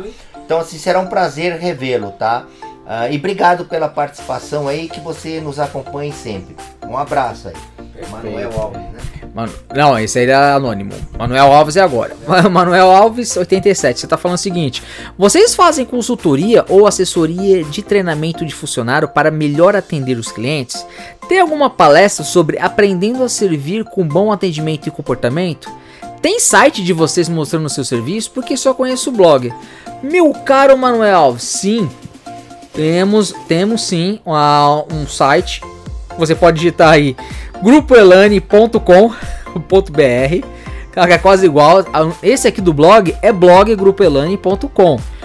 O nosso site da nossa empresa é grupoelane.com.br. Mas se você entrar no site do blog mesmo, você pode clicar lá, em, lá na página inicial, lá em cima no cabeçário, onde está escrito início, nossa equipe, parceiros, redes sociais, está escrito lá site e assessoria. Quando você clicar, você vai ser direcionado diretamente para nosso Grupo Elane, que é o nosso lá, nossa empresa, lá no site da nossa empresa, onde na página inicial vai estar tá falando um pouquinho sobre nossa empresa, quem, como, é, quem nós somos, como somos, a nossa agenda de eventos. No canto esquerdo tem os links de auxílio e lá em cima, lá em cima tá falando página inicial sobre nós, serviços.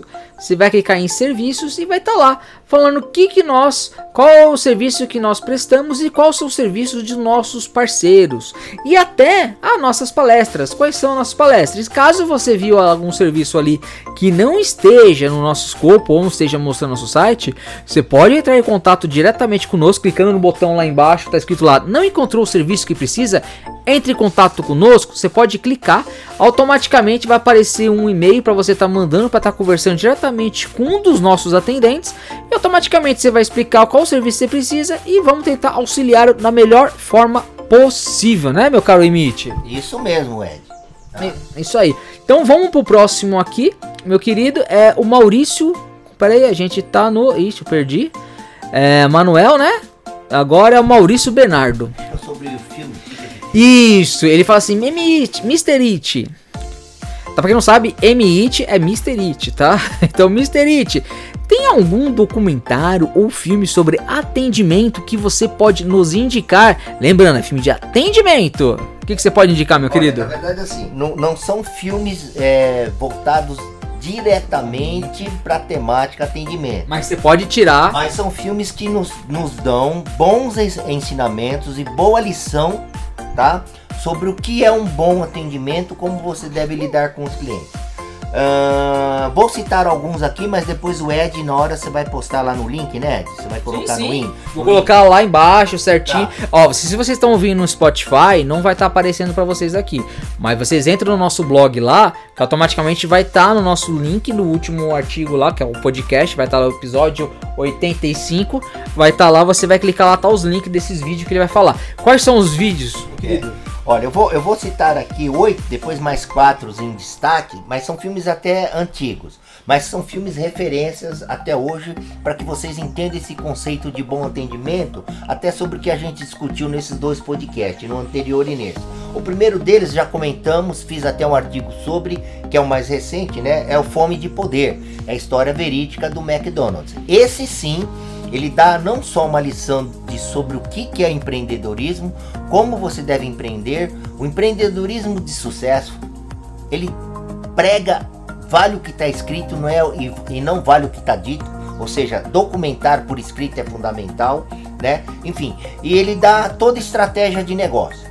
É a história do, do McDonald's. E aí, depois que o filme veio, foi lançado explodiu que eu soube que o McDonald's não é hoje o McDonald's hoje não, não é não é dono o, do fundador. O fundador na verdade eles fundaram o McDonald's os dois irmãos rapidamente dá um spoiler e eles depois em dois anos eles perderam a marca McDonald's tá? Então é, é assista esse filme mas assim gente esses filmes que nós estamos comentando aqui são filmes que vocês devem assistir concentrado, tá focado na percepção como empreendedorismo e atendimento. Então é fome de poder, a procura da felicidade, Jerry Maguire, a grande virada, Joy, o nome de sucesso, Senhor Estagiário com Robert De Niro. Esse que eu assisti, tá? não assisti ainda. É, é um filme interessante, inclusive aqui é, traz um impacto muito grande sobre a terceira idade, que tem a capacidade de con contribuir ainda para as empresas, para o negócio e o que ele tem de bagagem de experiência, né?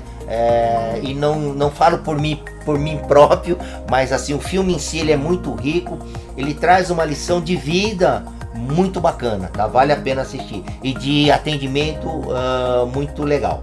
Uh, o Homem que Mudou o Jogo, esse é um filme antigo também, é com Brad Pitt no início de carreira. É um filme é sobre, beisebol, né? sobre beisebol. E aqui é um filme também que vocês devem assistir prestando muita atenção, porque além de falar sobre atendimento, fala sobre estratégia. Estratégia, quebras de paradigmas. Empreendedor de sucesso ele quebra paradigma, mudanças de comportamento, novos desafios, enfrentar concorrência, enfrentar o ego de pessoas, enfrentar, como é que fala, mudanças de, de comportamentos, mudanças de ambientes, tá? Então é um filme interessante. Aí tem um outro filme é, de porta em porta. E para finalizar aqui nesse quadro de oito filmes, o último é O Sucesso a Qualquer Preço. Então são filmes, gente, que eu recomendo, que nós recomendamos. Metade deles eu já assisti A outra metade ainda não assisti por completo, mas eu vejo a sinopse e a gente já consegue, pela experiência, ter a, a, a percepção do, da, da, do ponto importante, é, que fala sobre a questão de atendimento, tá? É, ele não é conteúdo específico, porque não existe uma fórmula, uma receita de bolo de fubá para o atendimento, gente. O, o bom atendimento envolve assim educação, educação de base, é conhecimento, estudo, principalmente treinamento que a gente fala bastante aqui, reuniões, né, é, cargos bem descritos. Então é um pacote de características que faz com que o profissional seja um profissional uh, de sucesso. Eu, modéstia à parte, por tudo que eu aprendi, eu estudei, fiz três faculdades, eu tive muito treinamento de, de, de, negociação e técnica de vendas em multinacional, já tive cargo de liderança. Então, essa bagagem toda me transformou num profissional que, modéstia à parte, né? Até por alguns comentários aqui do grupo, as pessoas reconhecem a minha clareza, a minha facilidade de me comunicar com vocês, tá? E tem quatro filmes aqui é, classificados como filmes é, de níveis A, vamos dizer assim, sobre atendimento. Uma linda mulher, aqui essa, esse filme, tá? É, além de ter uma trilha sonora bacana, é um filme fantasioso, mas né, pode ser uma, mas pode ser uma realidade. Mas tem um, uma cena ali, uma parte, um detalhe no meio do filme que fala sobre o atendimento. Como que você não deve tratar um cliente, Sim. tá? O quanto isso pode custar caro para uma empresa e para uma empresa é, de, seja ela de grande é. porte pessoal, e de, e de, pela é, aparência. Isso, de pequeno porte. Aí o segundo filme desses top 4 aqui é Vendedor de Ilusões, tá? É um filme, é um filme repleto de dramas, mas ele também evidencia aí a questão do que é interessante Uh, fazer um bom atendimento, você identificar potenciais clientes, formadores de opinião, tá? Isso é importante.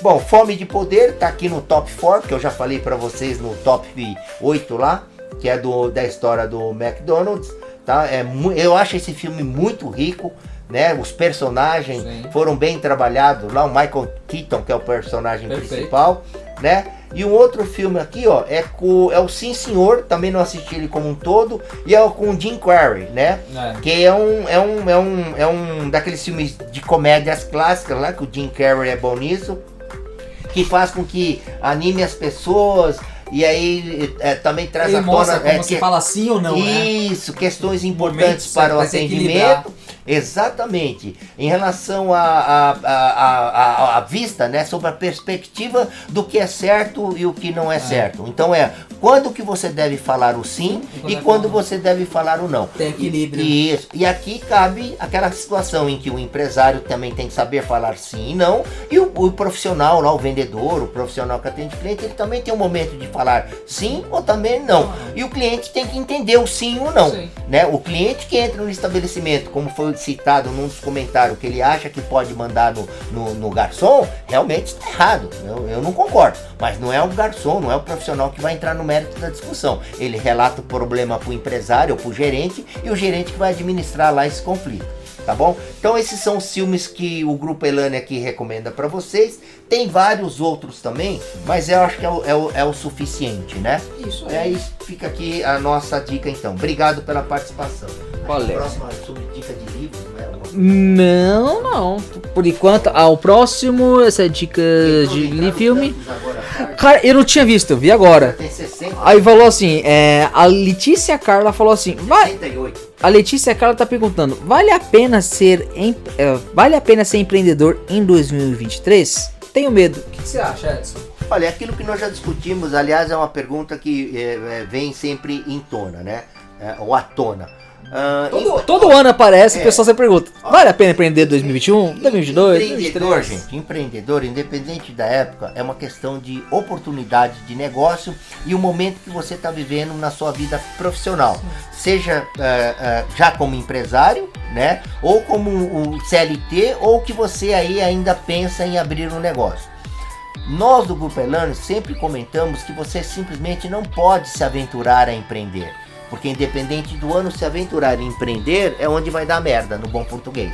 Então você precisa fazer um planejamento. Como que ela se chama mesmo? É a Letícia. Letícia, né? O nome da minha sobrinha. Letícia, obrigado pela participação, né? O que nós podemos recomendar, te orientar e estamos à disposição para te ajudar é você primeiro é, é, é, não sei em que momento que você se encontra, é, não sei se você pensa em sair da empresa, ou está trabalhando, não está feliz, quer empreender, não, não sei exatamente que tipo de negócio ou segmento que você quer atuar.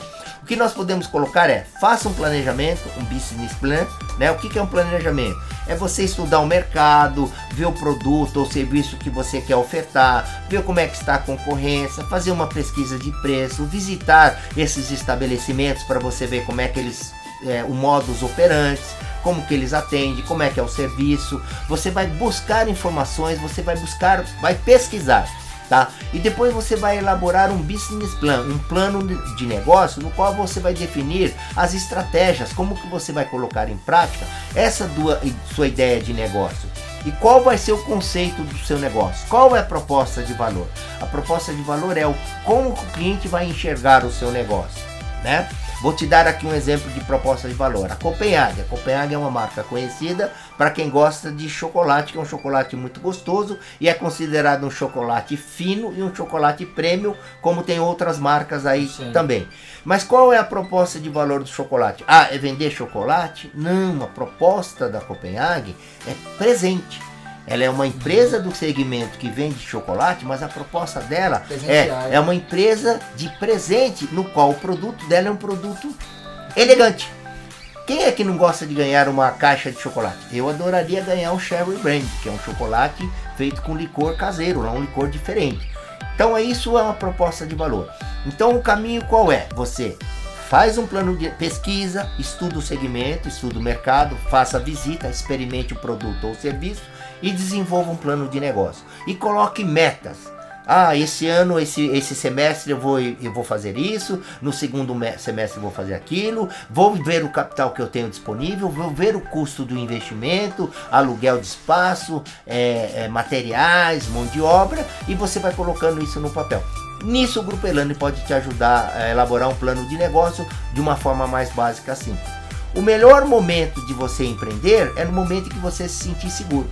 É o que o Grupo Elane pode te aconselhar e recomendar. Pode ser agora, pode ser no final do ano, porque não tem uma fórmula mágica. Tem gente que empreende hoje e, e ele tem sucesso. Tem gente que empreende, começa a empreender, empreender, empreender hoje e ele não tem sucesso, porque existe falhas em todo o processo. Tá bom? O, o, a próxima pergunta, você já respondeu também. Próxima pergunta é do tal de Barítono GG. Ele fala assim: é, Vale a pena abrir empresa de vendas de produtos musicais?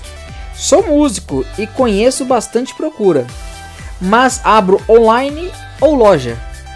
É dentro do que. Qual, qual é o nome dele? Desculpa aí. Barítono GG. Baru, barítono, né? Enfim, é um anônimo. É, barítono, olha, é, é uma questão que eu coloquei aqui explicando para a pergunta anterior. É você elaborar um plano de negócio, você pesquisar. Você que já é da área, você conhece o mercado, deve conhecer uh, o segmento e o, e o potencial. Se não conhece ou não tem toda a informação, pesquise e elabore o plano de negócio. Se é e-commerce ou loja física, isso no plano de negócio você vai definir. O que eu posso te adiantar é que um e-commerce ele tem a vantagem de você não ter custo fixos de aluguéis. Perfeito. Concorda comigo? Aluguel fixo, conta de luz, água, etc, etc. Só que o e-commerce, você tem o desafio de ser pontual e, e, entregar no dentro dos conformes, dentro da regra do jogo. Né? E o consumidor normalmente quer que as entregas sejam para ontem. Então, se você conciliar isso, fazer, você pode até fazer dois planos de negócio. Um como e-commerce e um como loja física. E aí você vai tomar sua decisão uh, de abrir o seu negócio. Mas não pode se aventurar em abrir sem ter um. Uh, não pode se aventurar sem ter um planejamento. Não é para se aventurar em, em, empreendedorismo. Galera, também vou falar uma, uma dica. É que eu já vi bastante sites fazendo isso e eu dou uma dica para vocês. Bastante sites não colocam o endereço. Lembre-se que por lei, mesmo você sendo uma empresa online, tem que ter um endereço físico estipulado lá no site, tá? Você fala assim: "Ah, não, mas é online, não tem nada a ver com físico, não vou". Vocês precisam ter, que por lei vocês precisam ter um endereço físico lá e um telefone lá para responder diretamente para eles, tá bom? E como o MMI te disse, eu sempre prego, você sempre escutar eu falando aqui. Antes de qualquer coisa, faça o seu plano de negócio. Não adianta vocês querer se aventurar. Vocês têm que ter razão, vocês têm que saber fazer as coisas. Então faz o plano de negócio. E antes do plano de negócio vem o Canvas. Faz o Canvas, faz a pesquisa, vê quem vai ser parceiro, o que, que vai ser. Botando, validando a ideia, faça o plano de negócio. Depois do plano de negócio, abra a sua empresa se for validado ou não, tá bom? E eu sempre digo, é mais fácil, ou melhor, é melhor você errar no papel, que é o Canvas e o plano Sim. de negócio que nós comentamos, do que você errar quando o negócio está aberto. É. Porque quando você erra com o negócio aberto, você já está perdendo dinheiro. A dor será menor e o dinheiro também. Vamos lá, o próximo aqui é o Anderson Rodrigues. Ele fala assim: tem uma loja de miniaturas em São Bernardo de veículos. Olha que legal. Acho que o bom atendimento ganha cliente até no Instagram. E concordo, Mr. Anderson, também. É, você tem um bom atendimento até pelo Instagram, respondendo as pessoas que entram em contato com vocês. Tem um jeito, é um marketing gratuito. Ainda mais quando a pessoa vai na tua loja comprar, eu tenho certeza que vai chegar em casa, ela vai tirar foto e a pessoa fala assim: Nossa, você comprou onde? Eu vou. E se a pessoa tiver um bom atendimento, nossa, eu comprei lá, a pessoa foi um bom atendimento, porque lá vai legal, o cara vende bem, os caras vão retornar e vão fazer um marketing gratuito, né, meu caro amigo? É isso mesmo, o Ed já disse tudo. Isso aí. E o próximo aqui é o Ro 654. Falou: Mr. It, como devo treinar meu dragão? É, brincadeira, é por causa de um filme, cara. É, Emite, como devo treinar meus vendedores comerciais? E os supervisores deles? São treinamentos diferentes? É, é contratar uma empresa para treinar.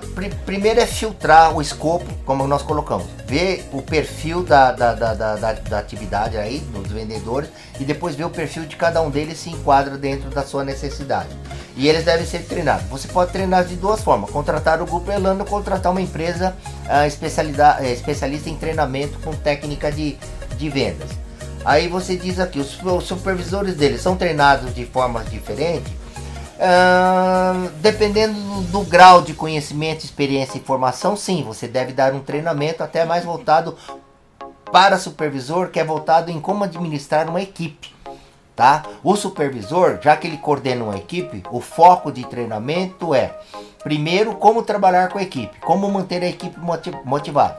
Em relação aos vendedores, é como atender bem os clientes. Agora, tanto profissional de vendas quanto o supervisor, eles precisam conhecer os produtos da empresa. Sim. E eles precisam saber ouvir o seu cliente para que eles saibam oferecer os produtos corretos ou resolver os problemas dos, dos clientes. Eu sempre digo de uma forma simples que toda vez que nós consumidores entramos num, num estabelecimento, seja ele qual for, nós temos um problema para resolver.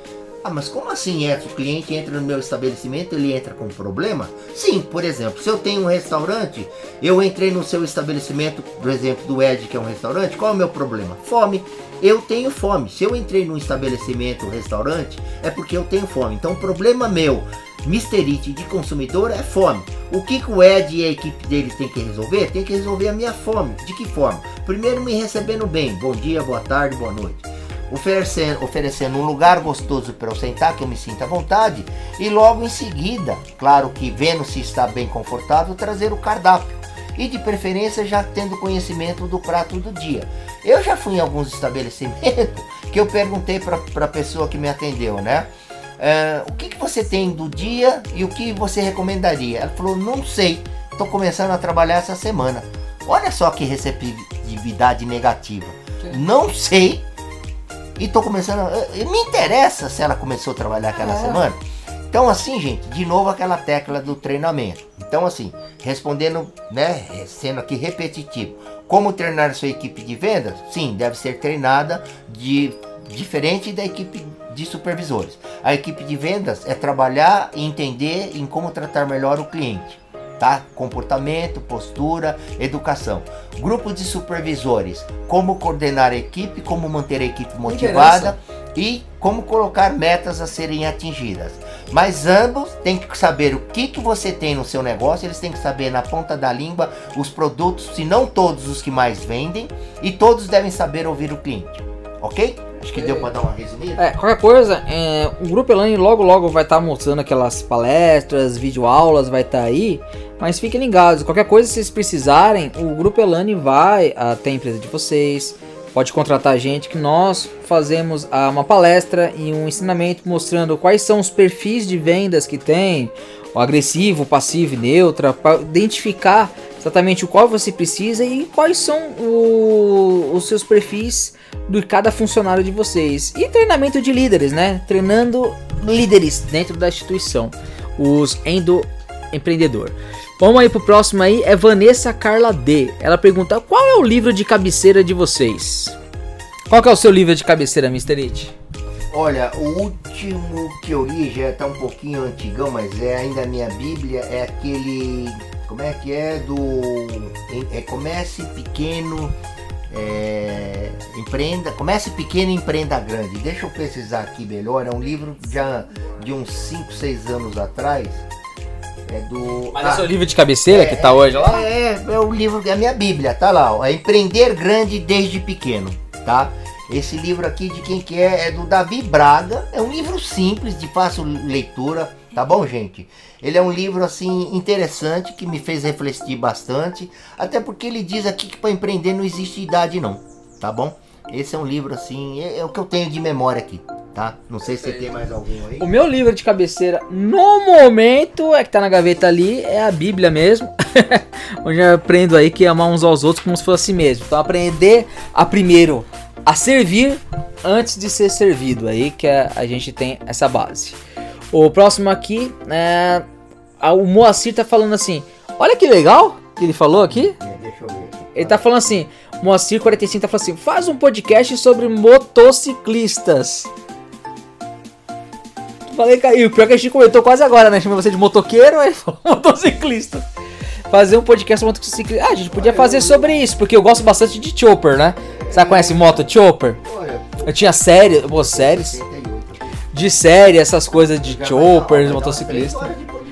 Por aí. Por aí. Não para, é que não para de chegar é, a participação de vocês aqui no, no, Nós estamos aqui online com, com, com o nosso blog. É, o assunto tá muito bom, então esse vai ser o único especial aí que vai ter o vai ter, episódio completo aí. Parte, né? Não, vai inteiro esse aqui pro pessoal aí, se quiser, aí, vai ficar ouvindo aí. Nós paramos aqui? Tá, Faz um pod. Tá no Moacir.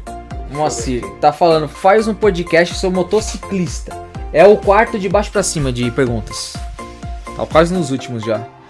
Ele tá falando, faz um podcast sobre motociclistas. É isso, faz. Eu, olha, vamos falar. Eu, gente, eu, eu, como é que ele chama mesmo? Moacir. Onde é que tá Moacir? Moacir 45. É, Moacir, depois do Pesqueiro Sol, onde é que tá vai Manuel? Descendo, vai descendo, vai Maurício, Letícia, vai descendo. Vanessa. Aí. Moacir, ó, é. faz um Ó, bikes e, e, e patins. Olha. Uh... Patins temos o nosso amigo Gabriel. É pode falar. Que pode falar de patins. Bikes, o mercado, sobre empreendedorismo, o mercado tá um mercado crescente, tá? Tem umas bikers bacanas aí que... Porra, tem umas bikes legais. Eu, eu, na minha época da Calói que eu tinha, cara. Eu ia falar, quando eu era, quando eu tinha meus 17, aí ainda era meio adolescente, né? Entrando na, na, na, na fase adulta, eu ia trabalhar com uma Calói 10, tá? Calói 10 era, era top da top na minha época, anos 70 é, 10 marcha, câmbio Shimano. Puta, também tinha um, câmbio Shimano japonês. Também. Então, assim, e eu fico feliz que a Biker tá voltando agora, já dando um pouco aqui, fazendo já um pouco sobre o podcast.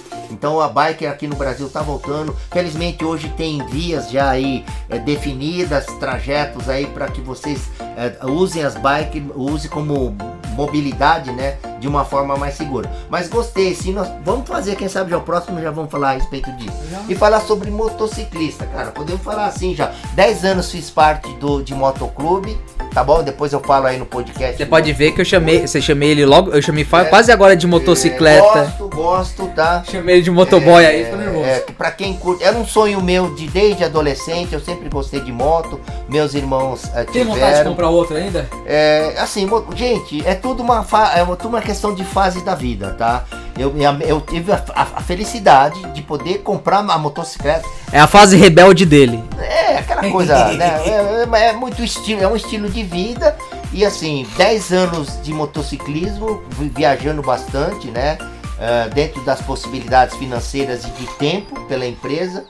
Uh, mas enfim, vamos, vamos falar, gosto legal aqui. Vamos falar um pouco sim de, de, de encontros, o que é encontro, o que, que é esse meio de motociclista né? Muita coisa ruim falam de motociclista, que é gangue disso, né? É, então, é, é bastante é, gangue a gente vê nos Estados Unidos, né? Não, gangue olha, de motociclistas, coisas. Nós vamos falar, gostei, vamos falar. Ah, eu, eu, tenho, eu tenho um amigo meu que é um motociclista aí, mas ele é. Ele faz cover do. Conhece o. Como chama aquele cara que nunca morre? Aquele que fala que você, quando ele faz quando ele faz abdominal, ele tá empurrando a terra, não é a terra que tá empurrando ele? Chuck Norris.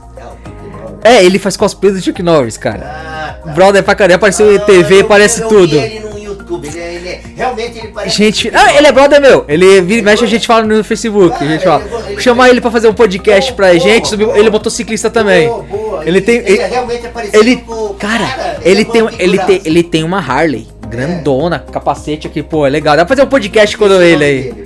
Fazer um podcast assim. Pode, lá, vamos convidá-lo então. Mas aí, vamos Fechou. fazer assim. Eu espero que esse assunto não seja chato aí pra alguns, tá bom? Eu gosto, tem bastante coisa pra falar. É, às vezes tem isso, podcast temático, né? O próximo aqui, ó, interessante, ó. O, o, eu não sei se eu falo o nome dele, que parece que é a placa do, do dele, não sei. É caminhão FGT, eu não vou falar o restante, mas é caminhão FGT. Ele falou assim: o MEI caminhoneiro, como funciona? Pago algo, declaro o final do ano, sou MEI normal, posso mudar? É... A gente tem um, um, um, artigo inteiro e um podcast inteiro falando sobre MEI caminhoneiro. Também vou colocar aí para você, meu caro caminhão. Vou colocar aí embaixo para você seguir, para você ver as dúvidas. Mas, Edson, o que você pode falar assim brevemente Ó, sobre o MEI caminhoneiro? Se eu entendi, ele, tá, ele, ele já é MEI, é isso? Ele já é MEI e tá falando é que você pode mudar. Então, ele, ele, falou, sou meu normal. Tipo, deve ser o MEI dele deve ser normal. É, okay. MEI normal. Então, MEI. Ó, se você já é MEI, beleza. Se você pode ser MEI caminhoneiro, pode. Como é que funciona? Da mesma forma que você é MEI. Só que o MEI caminhoneiro, ele, a gente. Ele vai ter que cancelar um CNPJ e abrir é, outro? Sim, é, o MEI é específico. Vai ter que cancelar um e abrir Ele não consegue mudar? Acho que ele não consegue mudar. Acho que ele tem que ver com a contabilidade, não, né? É, não, ele, ele tem que entrar no site lá no portal do empreendedor, mas ele vai ter que encerrar o MEI. Eu não sei se ele, ele pode alterar, ele pode fazer alteração de atividade tá? Mas o meia, ele é, o meia caminhoneiro é como se fosse o meio normal. A diferença é que ele entra num nicho específico, ele pode faturar mais, ele tem um faturamento maior e ele paga a contribuição uh, de tributos dele um pouco maior, tá bom? Ele seria o meio caminhoneiro, seria o caminhoneiro autônomo. Só que ele agora ele tem todo o aporte do governo em relação a benefícios que é o INSS. É um MEI normal, só que ele vai ficar específico MEI caminhoneiro só pode ser MEI caminhoneiro, enquanto que você MEI normal pode ter 16 atividades, 15 mais 1. Essa é a diferença principal. Ah, é? Nós escrevemos o artigo, depois você só aponta para ele o artigo no, no site nosso, para ele ler o artigo do MEI caminhoneiro lá, tá bom? Mas você pode ser MEI caminhoneiro sim, só que você só vai exercer a atividade de MEI caminhoneiro. MEI caminhoneiro não pode ter não outra pode atividade, tá bom? É, é único, né? Só, ele é único. É o único KINAI, né? É o único KINAI, tá bom? Perfeito. Ah, o próximo, então, meu caro, Luffy Oni 79. Luffy, será que é por causa do One Piece? Se for por causa do One Piece, é um anime muito bom. Tem mais de mil episódios aí, não vai acabar nunca, mas é muito bom. Vamos lá, o Luffy tá perguntando: por que o povo reclama do preço? Ó, a gente comentou hoje, hein? A gente falou hoje no almoço, tava comentando é, sobre isso. O Luffy perguntou. Pela participação, é, a pergunta realmente é, é pertinente. Pergunta, é uma pergunta pertinente e que, que nós estamos discutindo no podcast é a é, reflexão. É. Por que o povo reclama do preço caro e mesmo assim compra? Por que reclama da gasolina, mas só tem carro na rua? O que você acha do ser humano que reclama, mas não muda? Caramba, esse pode aí pegou. Não, pode, pode falar, falar, esse foi legal. Esse foi legal. É, o, que eu, o que eu, eu, o que o Edson pensa é que nós seres humanos somos crazy, somos é louco mesmo. E aí é que eu digo que nós somos. E aí entra aqui uma autocrítica também, né? Que nós somos um poço de, de incoerência. No almoço, o que, que nós estamos comentando? Eu dei um caso que eu participei na época do. É. nós estamos falando justamente da, do combustível. É, gasolina na época, na época, época, que a gasolina chegou a 10 reais o litro, o álcool chegou a, a 5 reais. Isso eu tô falando há uns. Eu era. É, conselheiro do, do, do, prédio que eu morava há uns oito anos. Não faz, atrás. não faz uns cinco Não, não é, faz nem cinco anos. Oito anos atrás, pô. Eu me separei em 2016, então já, já tem sete. Né? Então, uns 8 a 10 anos atrás, teve aquela primeira crise de petróleo aí, por causa da guerra, e a gasolina chegou a 10 reais e aí foi a única vez que nós vimos a cidade vazia, né? Não só nessa. Não, desculpe. Vazia, vazia foi na pandemia. Ah, foi a única. Tá. Foi a vez que nós vimos essa incoerência, em que a gasolina estava 10 reais e as marginais o trânsito lotado. Aí o posto de gasolina cheio. É, é, mas é o que eu falo, o ser humano, o ser humano, gente, e aí nós nos incluímos. O ser humano é um bicho esquisito. É um bicho doido. E aí é que nós estamos comentando essa mudança de comportamento, essa reflexão que nós, eu particularmente, já tenho feito, já tenho me, me, me, doutrinado, vamos dizer assim, mudando, fazendo a minha reflexão, o Ed também, e mudar o comportamento. Nós falamos no podcast anterior que 23 reais uma garrafa de cerveja num restaurante é um absurdo. Eu, eu, eu, não tomo mais, eu já não tomava. Então hoje, aliás, nem refrigerante eu tô tomando mais em, em, em restaurante. Eu tenho ido em restaurante, na pior das hipóteses, eu peço um suco.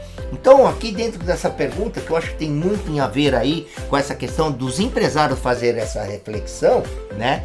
É que o consumidor, em geral, se você achar que está sendo, uh, uh, tá fora do seu orçamento, vou usar, colocar dessa forma, gente, não frequente aquele ambiente.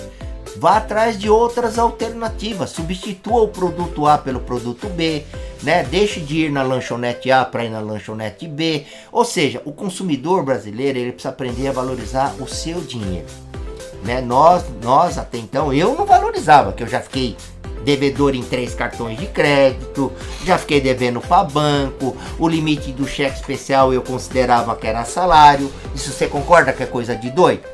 Não pense vocês aí ouvintes que eu sou, eu, eu era perfeito, né? Eu estou procurando ser o melhor né?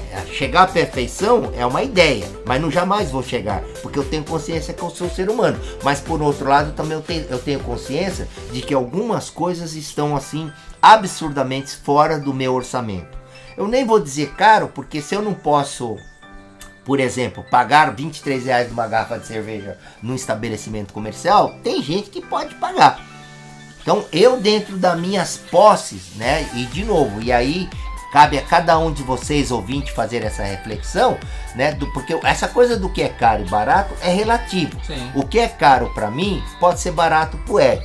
O que é barato, o que é caro ou barato pro Ed, para mim, né? Pode ser caro ou pode ser barato. Uhum. Então essa questão de caro ou barato, né? O valor do, do, do serviço ou do produto é muito relativo e fica muito é, é, limitado ao orçamento de cada família e de cada indivíduo.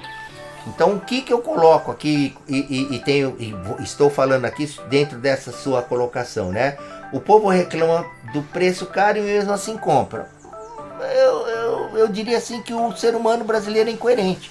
Né, tem que fazer essa reflexão. Use menos o carro, use mais o transporte público, né? Eu tenho o bilhete lá, o, do benefício que paga metrô. Gratuito. Né? Hoje é gratuito, felizmente eu, te, eu tenho esse direito, né? Mas eu tenho assim pesquisado, eu pesquiso muito mais hoje. Já deixei de ser fiel, né? Eu hoje assim, eu, eu sou fiel para aquilo que proporcione para mim o meu bem-estar. É, continuo fiel em alguns segmentos, em alguns estabelecimentos, continuo, porque esse estabelecimento ele pô, lembrando que ele tá, lembrando que ele tá falando de fiel é, é na parte de restaurante essas coisas, não referente à mulher. é claro, o pessoal tá ligado. Né? Tá ligado, mas o pessoal escreve aqui depois. Sim, mas é, é, então é isso. Você, eu mantenho a minha fidelidade é, naquilo, na, naquilo que me oferecem de melhor, de atendimento de serviço tá bom?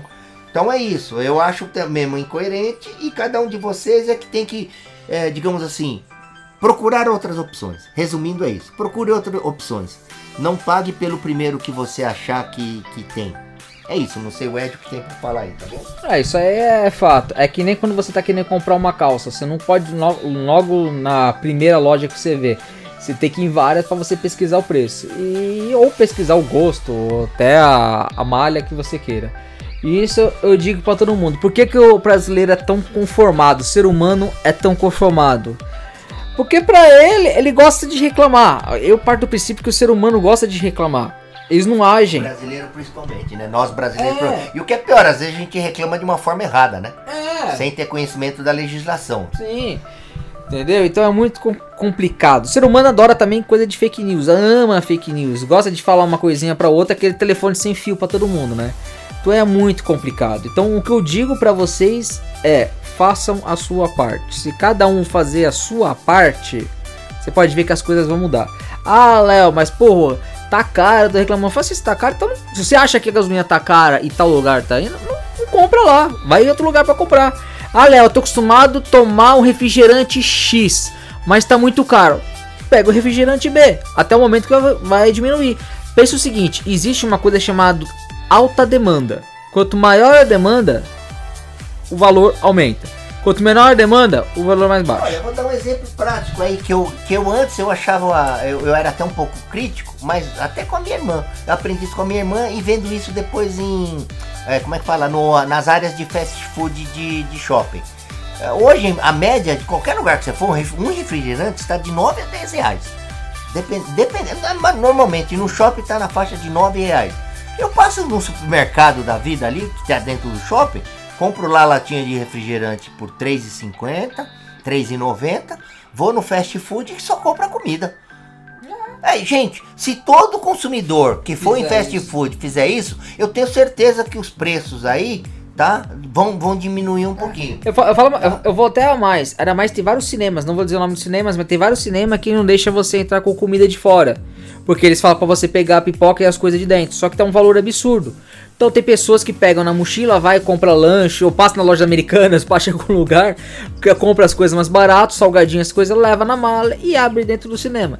Então vocês têm que entender o seguinte: se todo mundo vê alguma coisa que tá caro, alguma coisa que você faz lá, você tá utilizando tá um valor um pouco absurdo, se você começar a deixar de comprar, o valor vai baixar. E eu falo isso de mercado. Você vai no mercado, você está acostumado a comprar um tipo de arroz. Você vê que tá caro, eu vou comprar outro tipo de arroz, outra marca. Você vai ver que uma hora aquela outra marca lá o preço vai estar tá mais baixo e essa que está comprando com produto B vai aumentar o valor. Então é isso, é demanda e, e pedido, cara. E, e, e uma, outra coisa importante em cima dessa pergunta aí que foi colocada, né, dessa, uma, dessa participação, é que o, o, o, nós brasileiros temos esse péssimo costume de acha que vai começar a faltar, vai correr no supermercado para fazer estoque. Você viu da pandemia do papel higiênico?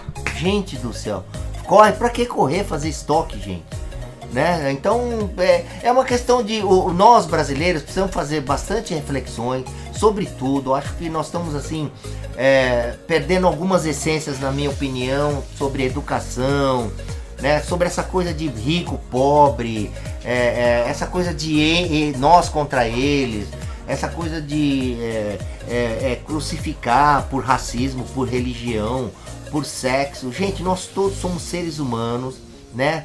É, temos os nossos defeitos e as nossas virtudes e vamos nos olhar diante do espelho para fazer essa reflexão como consumidor, como empresário, como empresário que nós somos, como consultores, é, para fazer o de melhor.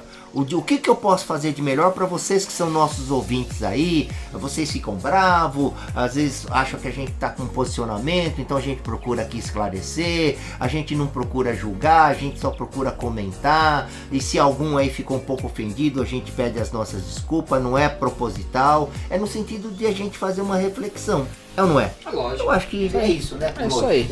Aí, calma. Tem mais aí? Tem mais, meu querido. Se você atualizar lá, aparece. Aí o próximo aqui. Próximo aqui é Paulo Leonardo. Paulo Leonardo tá falando assim: gosto de vocês. Voltem com os vídeos cats abrindo o bagulho. O do. It e da Santa Rosa era top. Nossa. Caramba, esse aí você. Essa esse aí. Do baú, hein? Essa aí, Paulo Leonardo, você pegou lá do passado. Sim, vamos tentar fazer o possível. Mesmo se a gente não fizer o videocast abrindo o bagulho, vamos voltar com aquele videocast que a gente fala. Tem bagulho pra abrir, ultimamente não tem bagulho pra é, abrir. Mas vamos ver, se, vamos ver se a gente volta a fazer aquele videocast falando sobre HQ ou falando sobre algum livro. Tipo assim, o, o Mr. It vai fazer um vídeo na casa dele. A gente vai. Agora, presta atenção, galera. Isso tô falando agora é novidade. Fiquem direto de olho do nosso é, Grupo Elane, nosso Hells lá do Grupo Elane, lá no Instagram. Porque vira e mexe, vai ter vídeo de 3 a 5 minutos, vai ter vídeo lá. Ou é o MIT falando sobre alguma HQ dele, ou falando sobre empreendedorismo, falando alguma coisa, ou é eu falando de HQ, de série, de games, ou é o Marcelo, ou é o outro funcionário que aparece aí, o Breno, Petrovitz, quem é que seja, outros parceiros nossos, vai ter vídeos pequenininhos lá coisa de falando, dando dicas para vocês de série, anime, essas coisas para vocês, tá bom? Então fique de olho, tá bom? O próximo é o Alan Bezerra. Mais um ainda, cara? O Alan tem mais quatro na frente. Ah, você tá zoando, então vou é. o meu aqui. Alan Bezerra tá falando assim: Por que a prefeitura demora de liberar a licença pro restaurante? É, é o Nietzsche, deixa você para responder. Gente, meu, é um órgão público. Eu também vou ser honesto para vocês. Tem algumas coisas.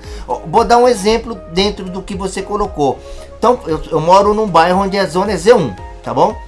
Eu fui fazer uma denúncia anônima que o cara tá construindo um tipo de uma boate lá. Que rola droga, rola festa, sim, um barulho sim. do cacete. Eu entrei no site da prefeitura para fazer a denúncia anônima. Primeira coisa que eles pedem é meu, minha, meu cadastro completo. Nome, endereço, CPF, RG, e-mail, telefone celular.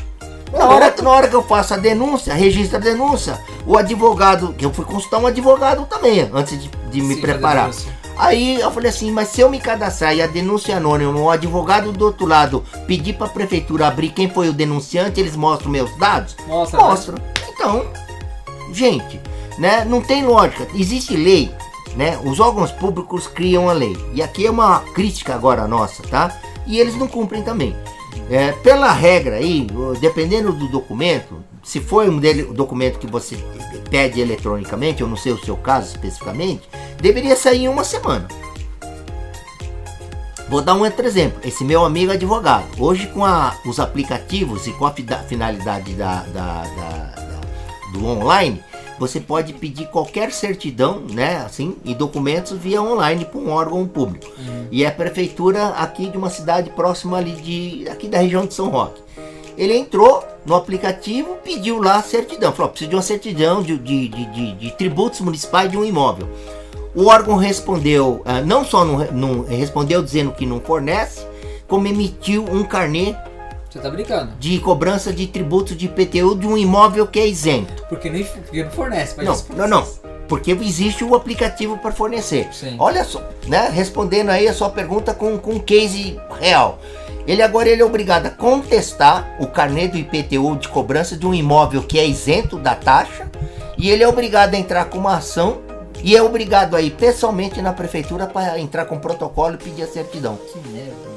Então, olha, o que, que eu respondendo a tua pergunta, cara, é um órgão público, cara. É um órgão público que aceite as nossas críticas como cidadão. Eles às vezes não cumprem o papel deles, não. Tá? Então, infelizmente, você tem que. Eu não sei se você pediu a certidão eletronicamente, né? Ou teve que ir, ir através de um protocolo. É você ver o prazo que eles têm dentro da regra, dentro da lei deles e fazer a sua cobrança. Ou entrar no serviço do saque lá e fazer uma queixa. Tá bom? Como é que ele chama aí? É. Alan Bezerra. Viu, Alan? Será que também depende da prefeitura para cada estado, para alguma não, coisa? Depende, depende, da, tudo, né? depende, né? depende. Também depende da boa vontade deles, vocês querem trabalhar ou não. Você disse tudo. Eu não queria falar isso, mas você disse tudo. Vamos lá. Alan, desculpa aí, mas espero boa sorte para você aí, meu querido. Depois só fala de onde você, que estado que você é, meu querido. É, aqui no município. Quanto tempo levou para você obter? É, manda lá depois no Instagram nosso. O outro, eu acho, agora vem dois anônimos, mas tá terminando. Espero que não tenha mais, mas se tiver mais, não tem problema. Você pode mandar aí e ficar pro próximo podcast, porque agora já tá terminando, galera. É, o próximo aqui tá falando assim: tem algum pesqueiro ou restaurante parceiros? Galera, por enquanto não temos pesqueiro e nenhum restaurante parceiros ainda. Mas se quiser você aí, ou o nosso ouvinte, você aí que tem um restaurante, você aí que tem um pesqueiro, que quer ser parceiro nosso, pra gente divulgar, pra gente estar tá aí, para nos patrocinar alguma coisa, entre em contato conosco, ou pelo nosso Instagram, diretamente pelo direct, ou por aí, respondendo no e-mail aí, o contato arroba É. é, o último, aqui, o último aqui, o nome tá falando quais são os nossos contatos. Então vamos lá. Tem o nosso blog, que vocês sabem, que é o bloggrupelane.com tá? Tem que botar www.bloggrupoelane.com, só tem .com, não tem BR. É o nosso blog. Lá também tem os nossos contatos. Uh, tem o nosso site empresarial que lá tá falando nossos produtos, nossos serviços, essas coisas, que é o grupoelane.com.br, grupoelane.com.br. Tem o nosso Instagram e o nosso Facebook, que é arroba grupoelane, tá? Arroba grupoelane. Se você entrar no Instagram, bota lá arroba grupoelane, ou bota só grupo Elane lá no nosso Instagram. Você vai nos achar e lá tem um link lá do nosso perfil que tá todos os nossos contatos, todos os nossos e-mails, nosso telefone, tem tudo, tá? E pelo Instagram acho que é mais fácil você nos encontrar, que é o Grupo Elane. Então lá você pode mandar um direct pra gente, manda pergunta, quiser ser parceiro alguma coisa lá, fale lá com a gente que não tem nenhum problema a gente tá conversando, tá bom? Pesqueiro, por enquanto, a gente vai em vários pesqueiros, mas até agora a gente não fez nenhuma parceria. A gente quer conhecer primeiro para estar tá alguma coisa aí depois, futuramente, fazendo uma parceria aí, fazendo uma coisa bem legal, que é o Pescando com o Grupo Elane, tá? Pescando com Emite ou Pescando com Ed aí, uma coisa assim, tá bom? E restaurante, mesma coisa, se tiver contato aí. Esse cara que não falou nosso que tem uma lanchonete aí de Viking, quiser entrar em contato conosco aí, pode entrar em contato aí no nosso Instagram aí, que a gente entre em contato, bate um papo aí alguma coisa, tá bom? Galera, eu agradeço vocês do fundo do coração. Sei que foi um pouquinho longo aí, deu um, quase 3, 3 horas. Quase, pode chamar, quase 3 horas de vídeo. Agradeço vocês de coração aí. Eu sei que ficou um pouquinho longo, mas logo logo aí estão ouvindo com novidades aí. O próximo podcast provavelmente vai ser sobre tributos que vai ser com um parceiro nosso da área jurídica. Estamos aí providenciando aí, a pedido de vocês, estamos providenciando é. o convite. Aliás, o convite já foi feito. É, uh, é um parceiro nosso parceiro da área nosso. jurídica, vai ser muito legal. Isso. E brevemente aí vai estar no ar aí, tá bom, gente? Tá bom, Ficamos galera. por aqui hoje? Ficamos por aqui. Até a próxima e fica ligado nas nossas redes sociais, hein? Grupo Elane, lá no Instagram no Facebook, tá bom, Valeu, galera? gente. Obrigado pela Abraço. participação. Um tchau, abraço. tchau. tchau.